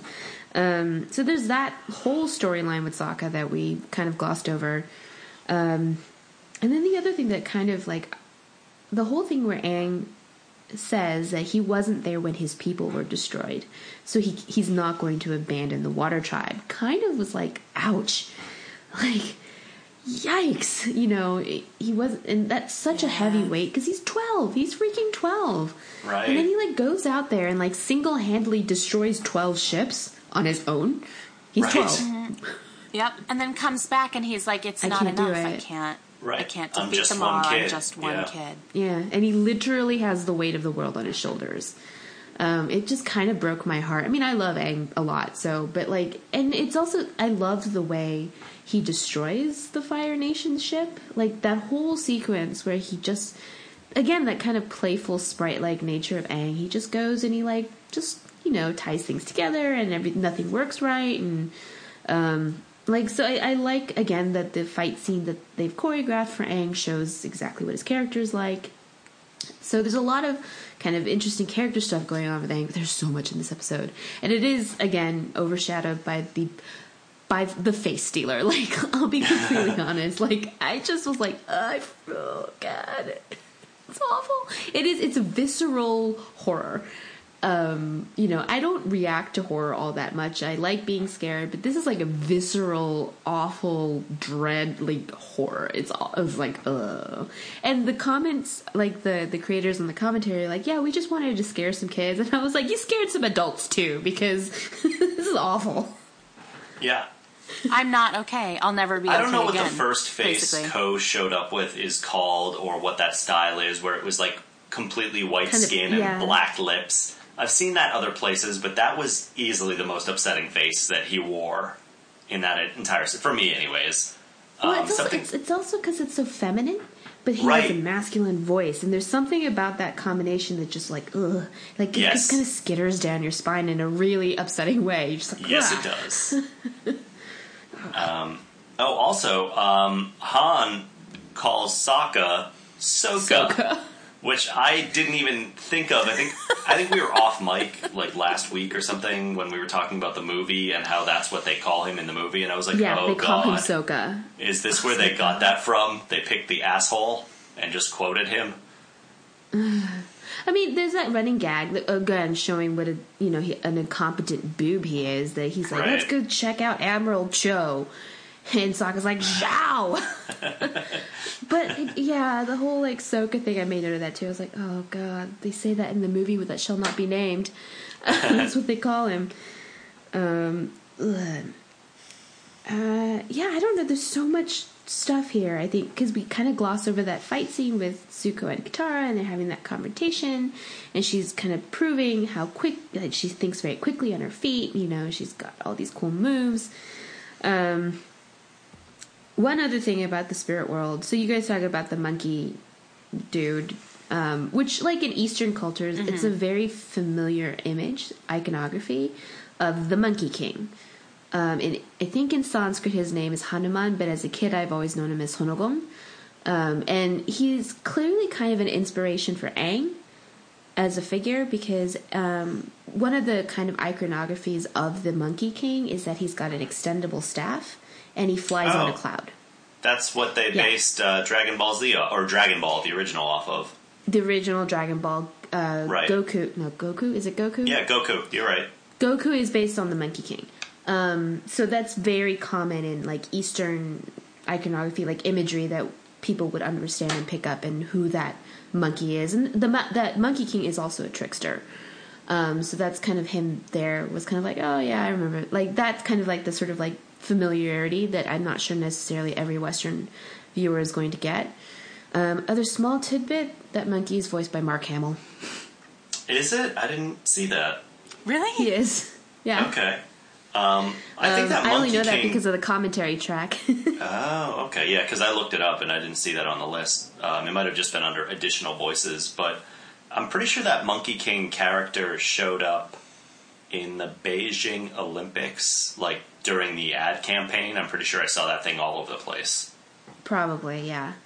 Um, well, the the funny thing is, like, I only knew that Goku was supposed to be the Monkey King because I picked up a, a manga of Dragon Ball in Korean, and his name is listed as Honogong. And I was like, oh, that makes a lot of sense now.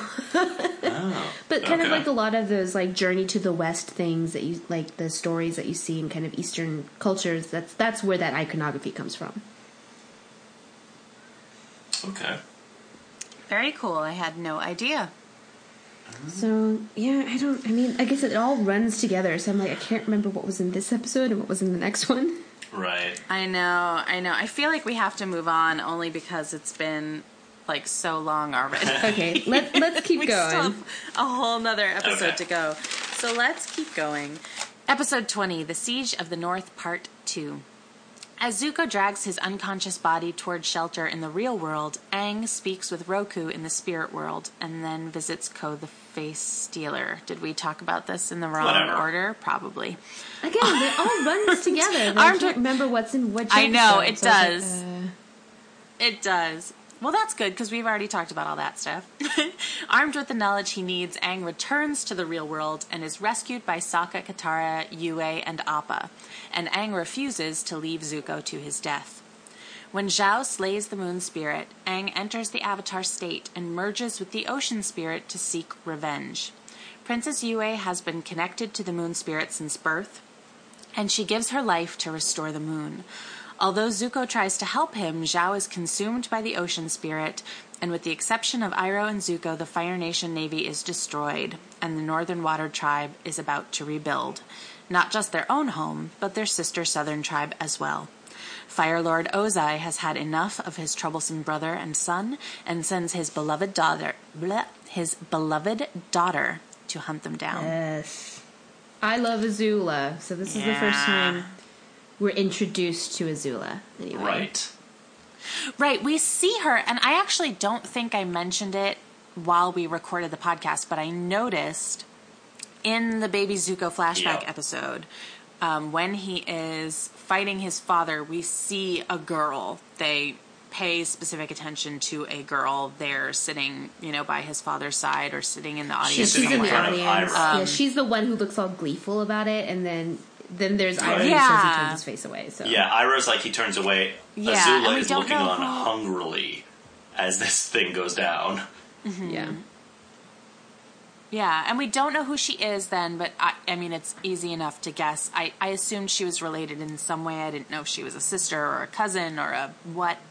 Um, but now we get confirmation that Zuko has a sister. And this is actually the scene um, JJ was talking about earlier. When Aang is unconscious in the cave, Zuko talks to him, or, you know, just kind of to himself, really, about how he has this sister and his father thinks that she's better and that he has always had to fight for everything that he's ever had and it's made him stronger and he has you know this whole conversation which is as JJ said, one of the few times that we ever have direct insight into Zuko that's coming from him and not from someone else.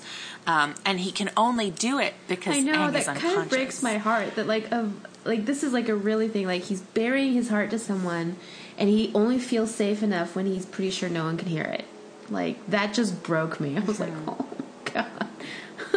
I know, I know. It's so it's so And devastating. then what he says is like, my Um, father said my sister was born lucky, but he said that I was lucky to be born. And I Right. was like, oh, yeah. Oh, oh my god. Yeah. I'm gonna cry again. yeah, it was heart wrenching. Um, that whole scene, and you know, of course, the final image that we get is of that sister, uh, which is pretty terrifying. And they don't name her, Right. But uh, I guess her name is It is. Azula. Yes, and she's the firebender we see in the opening sequence. Aha. Yeah. So we have the three characters. We have three of the four because I don't think we've met the the Earthbender yet. But um, water is Pakku, uh, Earth is unknown dude, fire is Azula, and Aang is air. So those are kind of what we've so far. Now we've seen a lot of the characters who are representative of the various of the various elements. But yeah, Cool. So yeah, we've talked a lot about some of this stuff already. Um, we've talked about Yue and her sacrifice thing. So I don't. I mean, I feel like I've said pretty much everything that I need to say about that part of it. I don't know if you guys have anything. Otherwise, I think the big thing in this episode is so Zhao kills the moon spirit. I mean, he captures it in the sack and um, is kind of pontificating about his own greatness, you know, and it's like they'll call me a legend, they'll call me invincible. Zhao the Moonslayer. And Zhao the Conqueror. yeah. Yeah. He's telling, yeah, he's like telling his own story there, his own um, epic. And Iroh comes in and is like, whatever you do to that spirit, I will unleash on you Right. tenfold. Iroh's so great. Iroh is so great. Iroh's amazing. And it's a really interesting position that he gets put in here because, of course, um, Zhao releases the spirit and then once it's free in the water again, immediately blasts it with fire and kills it. Um, and Iroh stays with the group. He stays with our heroes and is mourning the loss of this moon spirit, even though it's not, you know, he says this will affect all of us. It's not just about the water tribe. Everything needs to be kept in balance. And by destroying the moon spirit, you have destroyed the balance that affects us all. Um, and he stays with the group and basically says to Yue, you know, you've been touched by the moon spirit. You you could probably do something about this if you wanted to, you know. But but it's not. I don't want to make it sound like it. He has ulterior motives, or it's it's it's very much. Um, he's very much being like the leader or the father figure in that moment to this group of people. It's it's not a malicious thing. Um, he's guiding them toward what needs to be done. Um, and it was great to see him with them, you know, Yeah. and how like how just all the animosity was just gone. It wasn't about that. This was bigger than their individual tribes or what their tribes, you know, are doing and um you know, I just I just love Iroh so much. he's just yeah, so he's great. so wonderful. And like they do mention earlier, I think he and Zhao have this conversation, and Zhao's because they were talking about the moon spirit when they were doing the first info dump about it. When Yeah. Zhao mentions something offhand, like I know you've traveled in the spirit world, Right. he that. tells that to Iroh. So Iroh has a, a deep connection to kind of the spirituality of the world itself. Um, so I think in that regard, he's able to be kind of the spiritual guide or like just guide for these kids. Um, and I, I really, I mean, like, I think throughout the entire series, they've never really had any real negative conf- any negative encounters with Iroh. Um, it's mostly just been Zuko who's been after them, but I think Iroh himself, they've not really, except for the horrible Bato the Water Tribe episode where everyone is out of character, so I don't count that one. um, but aside from that, like Iroh, and, and it is nice to see that I think because you know Iroh's good, but it's like nice to see him officially on the good side of things.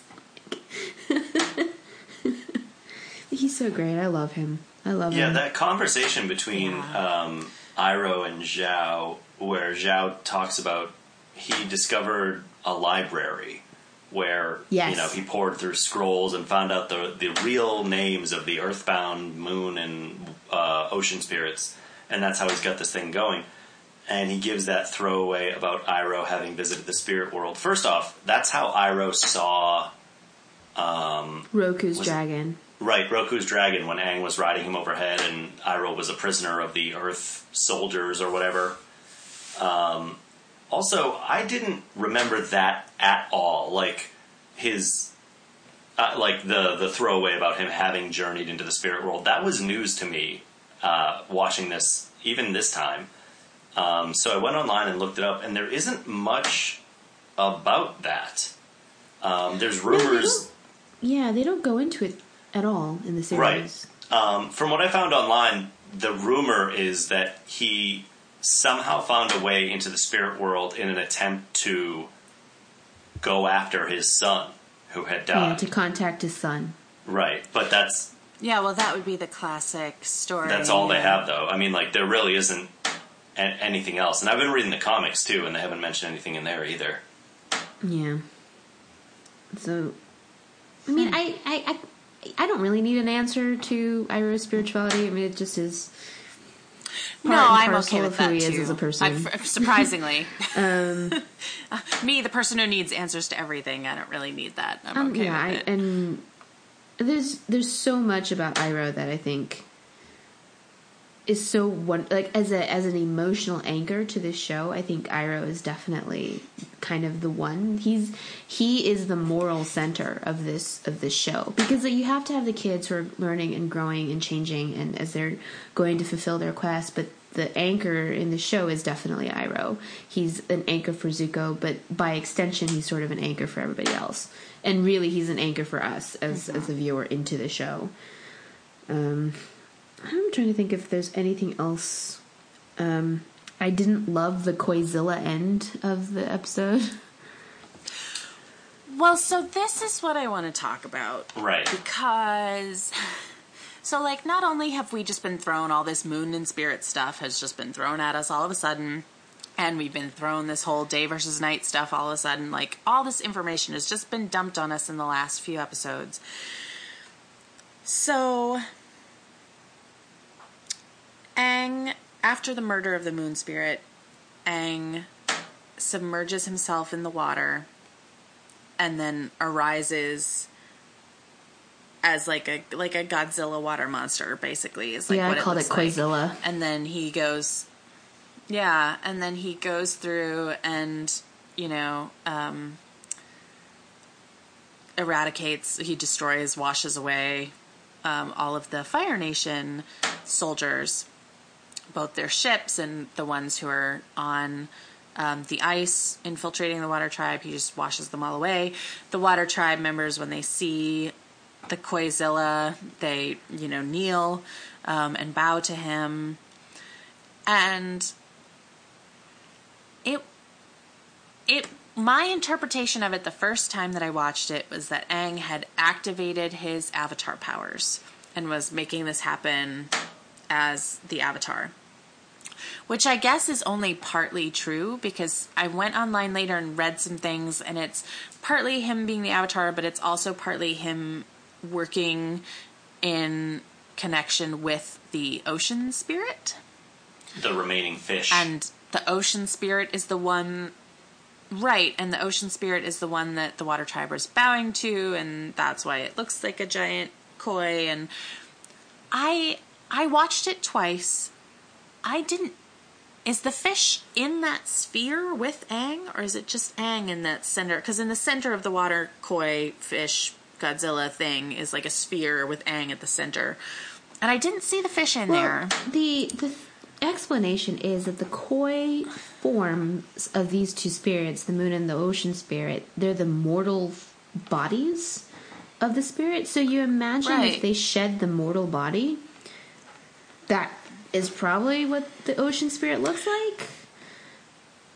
Right. It was really unclear to me because at first, so at first, so he's going through and he's doing all this stuff, and I was like, "Whoa!" And then we get to the scene where, um, where Zhao is taken up by a fist of water, you know, by this water Koizilla, and Zuko extends his hand and tries to help Zhao, and Zhao pulls his hand back and doesn't accept Zuko's help and then is washed away. And my first note the first time I watched it was so Aang straight up murdered Right. the dude. I had that too. That like like granted Zhao is evil. No exception. Um but it it was like that was just straight up like just killing the dude I- who was not in that moment doing anything. But when I watched it again, Aang gets dropped off by Yes. the spirit before that so it's happens. the ocean spirit taking Right. revenge. Right. So, yeah. So that it wasn't actually Aang in control at that point in time. But we don't really know how much Aang is in control at any point in time. Like, I just don't understand the relationship between them. Like, I, I, I couldn't figure I out. tend to look at the the way the avatar. I mean, I didn't question it that it was the koi spirit that he was, the ocean spirit that he was merged with. Like the first time I saw this, I was like, yeah, I didn't like it. To me, it was like ocean spirit ex machina, like just boom, like just shows up and like you know fixes everything. And I was Right. like, oh, they didn't really do anything to to chase. They didn't earn this. This is kind of why I didn't like the ending very much. But as Yeah. far as the actual Aang going into the Avatar state and merging with the ocean spirit, like that actually made complete sense to me. Because Aang, yes. Really? And I don't know if it's just because I take it for granted that Aang is the bridge between the spirit world and the mortal world. So he's not the one controlling the co- the ocean spirit. The ocean spirit is using him. so, like, he is the energy center that Is drawing on the spirit avatar. is. Ness of you know the the ocean spirit is using the avatar to wreak its revenge. Because notice too that when Yue becomes the moon which we've already discussed that it's the it's the koi spirit that looks up at the as, as it seeing that its other half has been returned and everything is back to normal that's when he that's when the ocean spirit puts Aang back and that's when the ocean spirit kills Zhao. So to me, it made complete sense. Like I didn't think about that that hard, and they mentioned that several times throughout the show that Aang is the bridge between the mortal realm and the spiritual realm. So Aang is not in control, Right. and that's the whole point. I think too of Eastern philosophy that people don't necessarily grasp, but that you are not in control. You know, you make your own choices, but the the spirits that move you are going to move you and use you the way they need to use you. And so for me, that didn't surprise me or confuse me. I just felt like the ending wasn't earned. It was just like, hey, I'm an ocean monster and I'm going to destroy everything well- now. And I was like, oh. I, I agree wholeheartedly that it was complete Deus Ex Machina, and I disliked that part of it. I guess I was struggling to understand. I, it was very clear to me that Aang was the bridge between the real world and the spirit world. That I understood. And then I have tried to think back to previous times when we have seen a spirit, and, you know, mostly it's just that episode with the forest Yeah. spirit, the panda.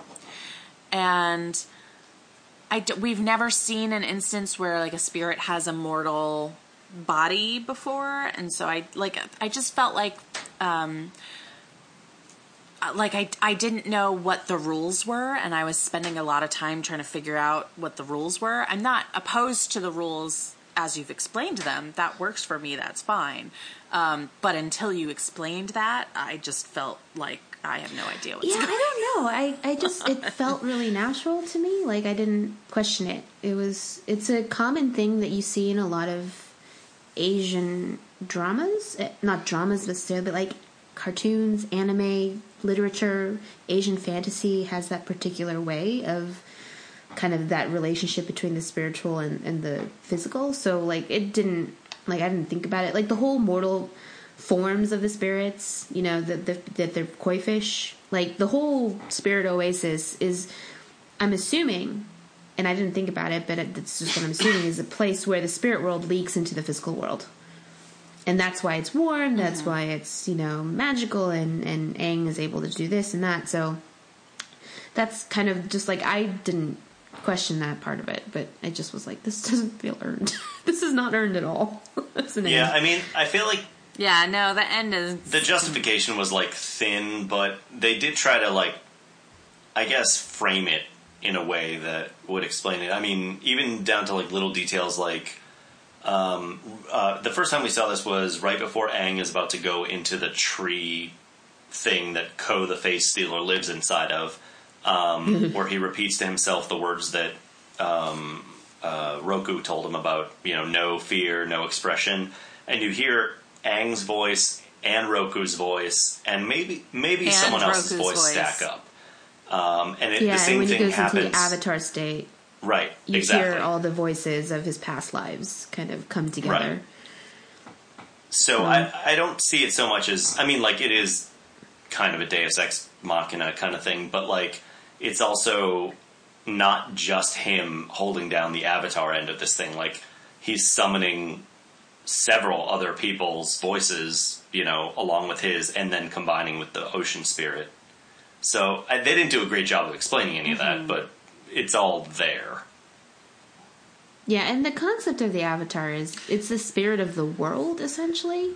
So again, that's something that I didn't think about. It just yeah, it makes sense. It's the spirit of the world. That's you know what it is. And so all the different souls or lifetimes are kind of one one spirit, like one you know they're all like they may have had different lives, but they're like all part of the the spirit of the world kind of a thing. So I I feel like the times Aang, and you will see this later, you will see a little bit more explanation about the whole Avatar state, about whether or not Aang can actually go into it willingly or not.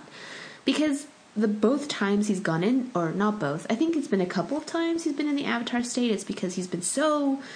There's some huge emotion that's brought him there, or in the case of the finale, it's the spirits themselves. You know, when he's watching the two koi fish circle each other, that's when he enters the spirit world and the kind of so it's you know the, the relationship between Aang and how what's the level of control he has entering this state is is actually something that they do explore later. It's actually the next episode, I think. Yeah, I think it's actually called the Avatar state.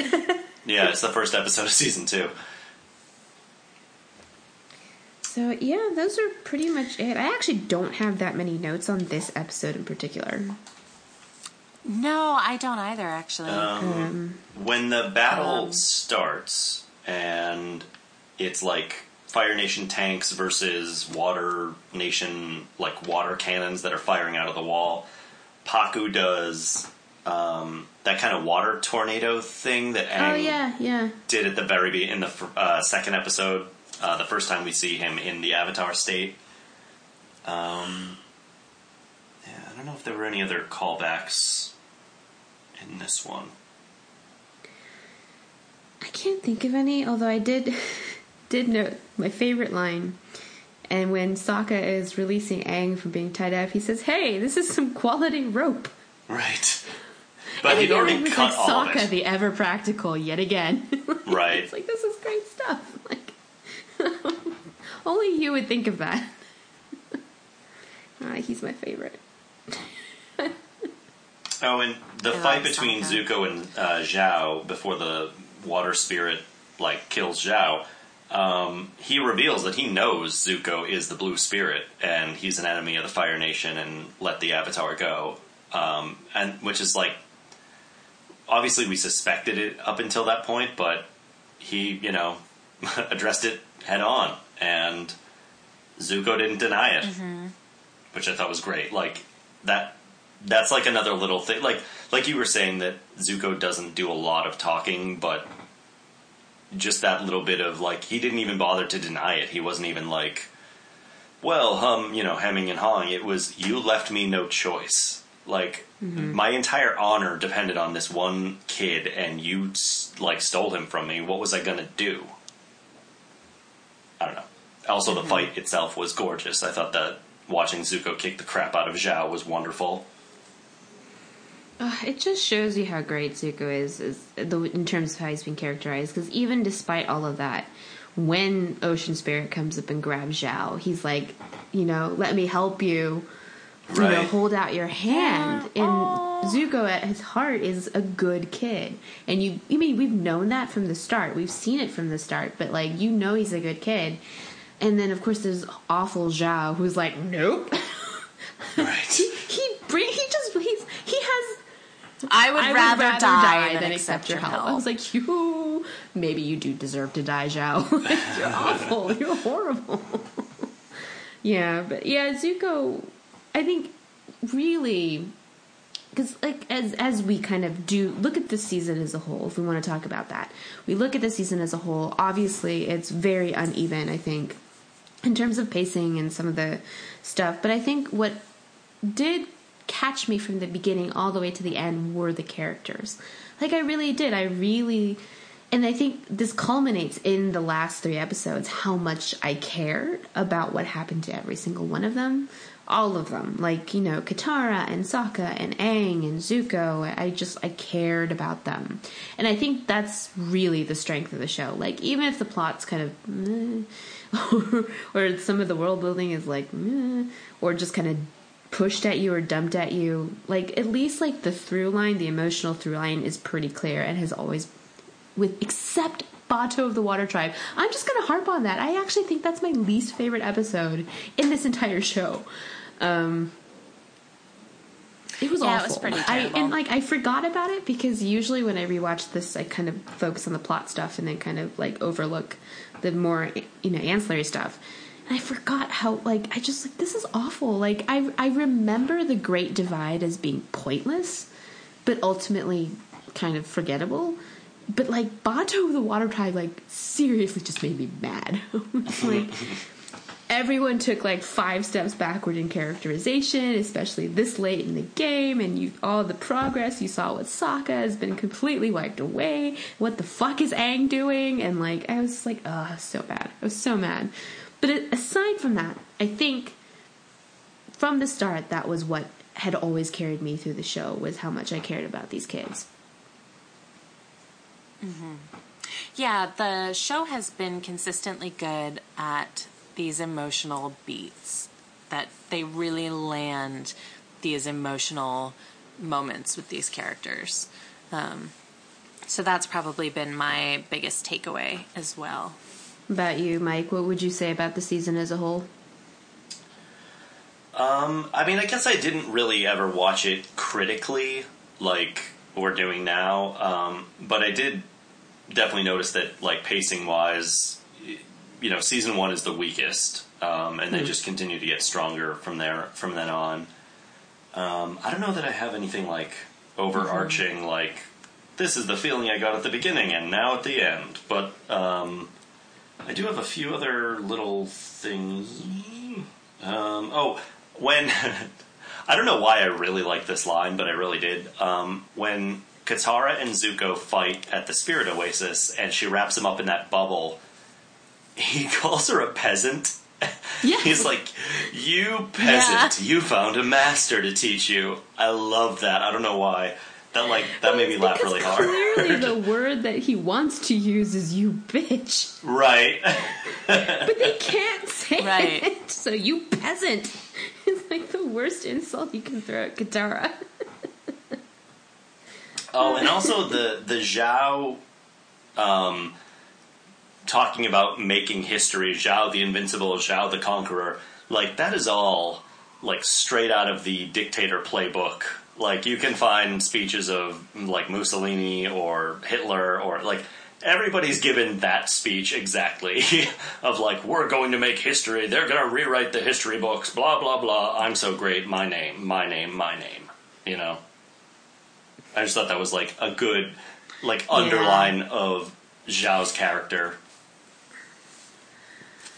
Yeah, there's nothing redeemable about Nope. Zhao. He was just purely a villain, He's which is okay because we have Iroh and Zuko who are very uh, nuanced. yeah. oh and after um after zhao kills the moon spirit he flees in fear like Of Iroh. straight up like Iroh jumps in kicks the crap out of like six firebender soldiers and Zhao flees like the look on his face is terror what have i done maybe what is Iroh gonna do maybe like a little of both i don't know but he just takes off and that's when he runs into Zuko like on the way out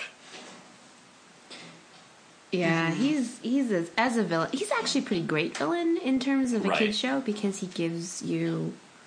He's a foil for a lot of characters, but in particular, I think he's a foil for Zuko because they both have the same aim mm-hmm. for the pretty much the same reason. They both want to get the Avatar to get in the Fire Lord's good graces, and it's the. But the difference between Zuko and Zhao is basically comes down to their philosophy about it, I think. You know, Zhao believes that the ends justify the means, and Zuko does not. Zuko does, in his own way, have a sense of honor about these things. Um, so, as a villain, he's kind of satisfying. It's it's satisfying to see somebody unredeemable get his comeuppance in that way. And they do set up, I think, the arc of the next season pretty nicely. You know, Katara has become a waterbending master and Aang has to move on to wherever they're going next. And then there's Azula, who I love, and Yeah. we get to see more of in the next season. Um, and obviously, she's been charged by her father to obviously go after the Avatar and her brother. So, and she, I'll, I'll say, I'll, this is not a spoiler. She's fucking terrifying. she is Oh yeah, I believe She's it. only 14. She's like the most terrifying 14 year old on the face of the planet.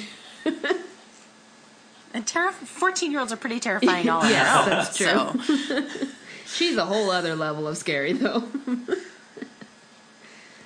So, yeah, I, Oh, I think that's it for me. so yeah. Do you guys have any spoiler stuff? um, oh well real quick i just want to rattle off a couple of voice actors oh yeah.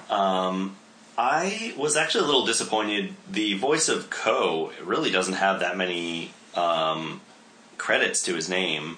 The biggest one I could find is that he was on six episodes of The Wire as Dr. Randall Fl- Frazier. Um, the man's name is Erik Dellums, and I thought he knocked it out of the park as Ko. Like he just He did. nailed that. You know, Everything is awful about Ko, including Right. his voice. Uh, both of these episodes had all the same actors, so you know whatever. Uh, Mark Hamill obviously shows up as at the end as um, the Fire Lord. Um, I wrote down a few of his more fun credits that I forgot about or didn't know. He played Chanukah Zombie in um, Futurama. He he played. Uh, he was in Jay and Silent Bob Strike Back as the villain Cocknocker who had a giant fist and punched people in the crotch. And um, more recently, I guess he was so. Uh, there's that new Flash TV show, live action show. Um, Yeah. There was there was one in the '90s where he starred as James Jesse or the Trickster, and I guess he starred in the current one as the exact same role, which is just kind of fun. Um, and last, oh right, so um, last is the guy who played Hahn. Um, his name is Ben Diskin. He's done a bunch of voices of Marvel cartoons, um, a few Spider-Man things. He played Peter Porker, the Incredible Spider Ham. Um, he was in a bunch of Naruto stuff. He, uh, I didn't realize this was a thing, but he played the lead in a Problem Child animated series. If you guys remember the Problem Child movies, where there was a little redheaded kid, it was basically Dennis the Menace, but as a ginger. Yeah, that was the thing. And this thing, um, he played. He, he does the voice of young Xehanort in all of the Kingdom Hearts games from the second one onward. This, yeah. So this got me wondering. Uh, this this got me thinking about Kelly actually, because a million years ago, she and I both discovered that we both loved those games, and we talked about it too. a lot. I've played Um, them all. Cool. Oh, Kingdom Hearts is the That, best. those, So- those games and Final Fantasy VII are the only ones I've ever finished. That's, I mean, honestly, as far as Square Enix stuff goes, that's kind of all you need. I mean, maybe Final Fantasy X, but that's debatable. But um, Kelly and I both played the 10 too first good. two. Uh, yeah, I've heard that also. I haven't played it, but um, after she and I, Kelly and I, both played the first two, I went on to play a bunch of the spin-off ones, which aren't as good. But one of them, they introduce a new love interest for Sora, the main guy that you are, and Kelly was having none of it. And I was just curious. like Kelly was just so nonplussed. Like, what that? Who is this? This chick coming in to steal Kairi's thunder? Um, I was wondering how. no, I was not okay with it. I'm still not You're okay right. with it. I was wondering how you felt about when they got to the the North Pole and Sokka was making googly eyes at Yue, and before you knew that Yue wasn't really a person so much as just like a plot point with a voice. Um, was there any of that for you? Because like I know you're a big fan of Suki, like she's your Jamalam or whatever, but did that happen or did I make that up on my Um, own? No, but uh, now that you say it out loud, I'm surprised that it didn't. It didn't because um, Yue was just so useless. Right. Like I knew it wasn't gonna happen. Well, So- yeah, it's because she's a plot point. It you kind of like, doesn't- eh, whatever, you know. yeah. Yeah, like if she was a person with more, um, like like just more of a person, then I might have felt a little threatened. But at this point, I'm just really concerned that Suki is just never ever going to come back, and that would be horrific. Um, and so right now, I guess I'm just conserving all my Suki energy for hoping that she reemerges, and less about whether or not. Um, you know, Sokka's going to remain true to her because although there was a romantic tinge to that relationship, my favorite thing about Suki was not Sokka. Okay. Like I loved her independently of whatever crush he may or may not have had. Um, I just love her, and so it wasn't like the ship that I was so attached Okay. to. It's not like in West Wing where they. It's not like in West Wing where there's CJ and Danny, and then they bring in some other guy when Danny's not on for a Oh, couple yeah. seasons. And that I'm not having. That was not okay. And then eventually they brought Danny back as they should. But that guy got my wrath because it wasn't Danny as a character that I shipped, it was Danny and CJ, and it was like the relationship that was the important thing. Um, but Suki, I just love I her think own. it's such a contrast too because Suki, and she's only in one episode, but she's just fully formed. You know, like she's fully formed and has her personality, and but Yue just never gets there. She doesn't have a single. Yue doesn't have a single defining characteristic. That test I told you about long time. Ago I think we were talking about Star Wars back. Why the prequels are so much worse than the original trilogy is because if you took the characters you actually can't describe any of the characters in the prequel trilogy without describing their profession, what they look like. Um, but you can with the original trilogy. You can definitely say, you know, like Han is charming and roguish, looks out for himself. Leia is no nonsense. You know, like you can describe these characters without resorting to that.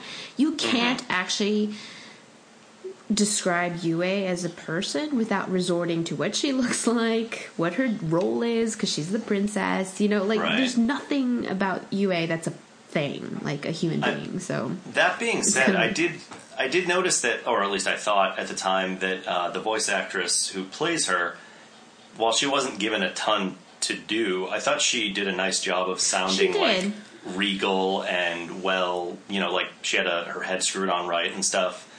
Um, you know, even just like laughing Yeah, at I Sokka's stupid voice jokes or whatever. You know, the let's do an activity thing. I was like, oh, she delivered that well. I thought, but like plot wise, they didn't give her much to do. yeah, yeah, I agree. I love whoever plays Sokka. His So- voice, his voice actor is great. Yeah. I think he's the best voice. Well, him and Dante Basco, who plays Zuko, uh, those two are definitely the best on the show. I think. Jack De Sena is, I believe, the name of the guy who plays uh, Sokka. He's great. He's great. Yeah. And if I'm not Um, mistaken, he started out on All That, maybe? One of those like Is he that young old? people sketch shows. yeah. Is he that old? I don't I don't know. It might not be that one. It might be I, I should look it up before claiming that stuff, but um, Okay, because I was like, my I know God, that he like, had something like that in his thing. Crazy. Do you have spoilers you want to discuss, Mike? I don't actually have all that many, or at all. Um, mean, but if you I've do, got a we couple. can discuss them. Yeah, real quick ones. I think we can knock out real fast. Okay. Bye, Kelly. Bye, Kelly.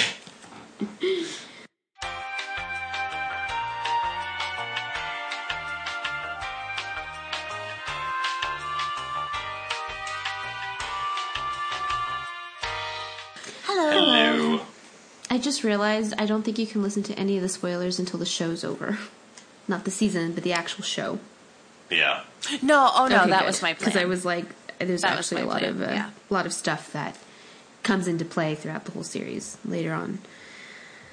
That wraps up this week's installment of the Earth King Prairie Home Companion and the first season of Avatar The Last Airbender. Next time, we will be moving to season two. We're going to be discussing the Avatar State and the Cave of Two Lovers. So be sure to tune in for newbie recaps, know it all nerdery, and general squeeing all around. As always, you can subscribe to us via iTunes, Stitcher, SoundCloud, or your podcast provider of choice, or visit us at our website, earthkingdomradio.com. And if you like us, please rate and review when you get a chance, as it helps other listeners find the podcast. You can follow me, Kelly, at Bookish Chick on Twitter or Instagram. You can follow me, Mike, at robo underscore pants on Twitter. And you can follow me, JJ, at sjaejones, that's S J A E J O N E S, on Twitter or my website, sjaejones.com. Our theme music is Cattails by Kevin MacLeod, and our logo was designed and created by our very own JJ. Thanks so much for listening. Bye. Bye. Bye.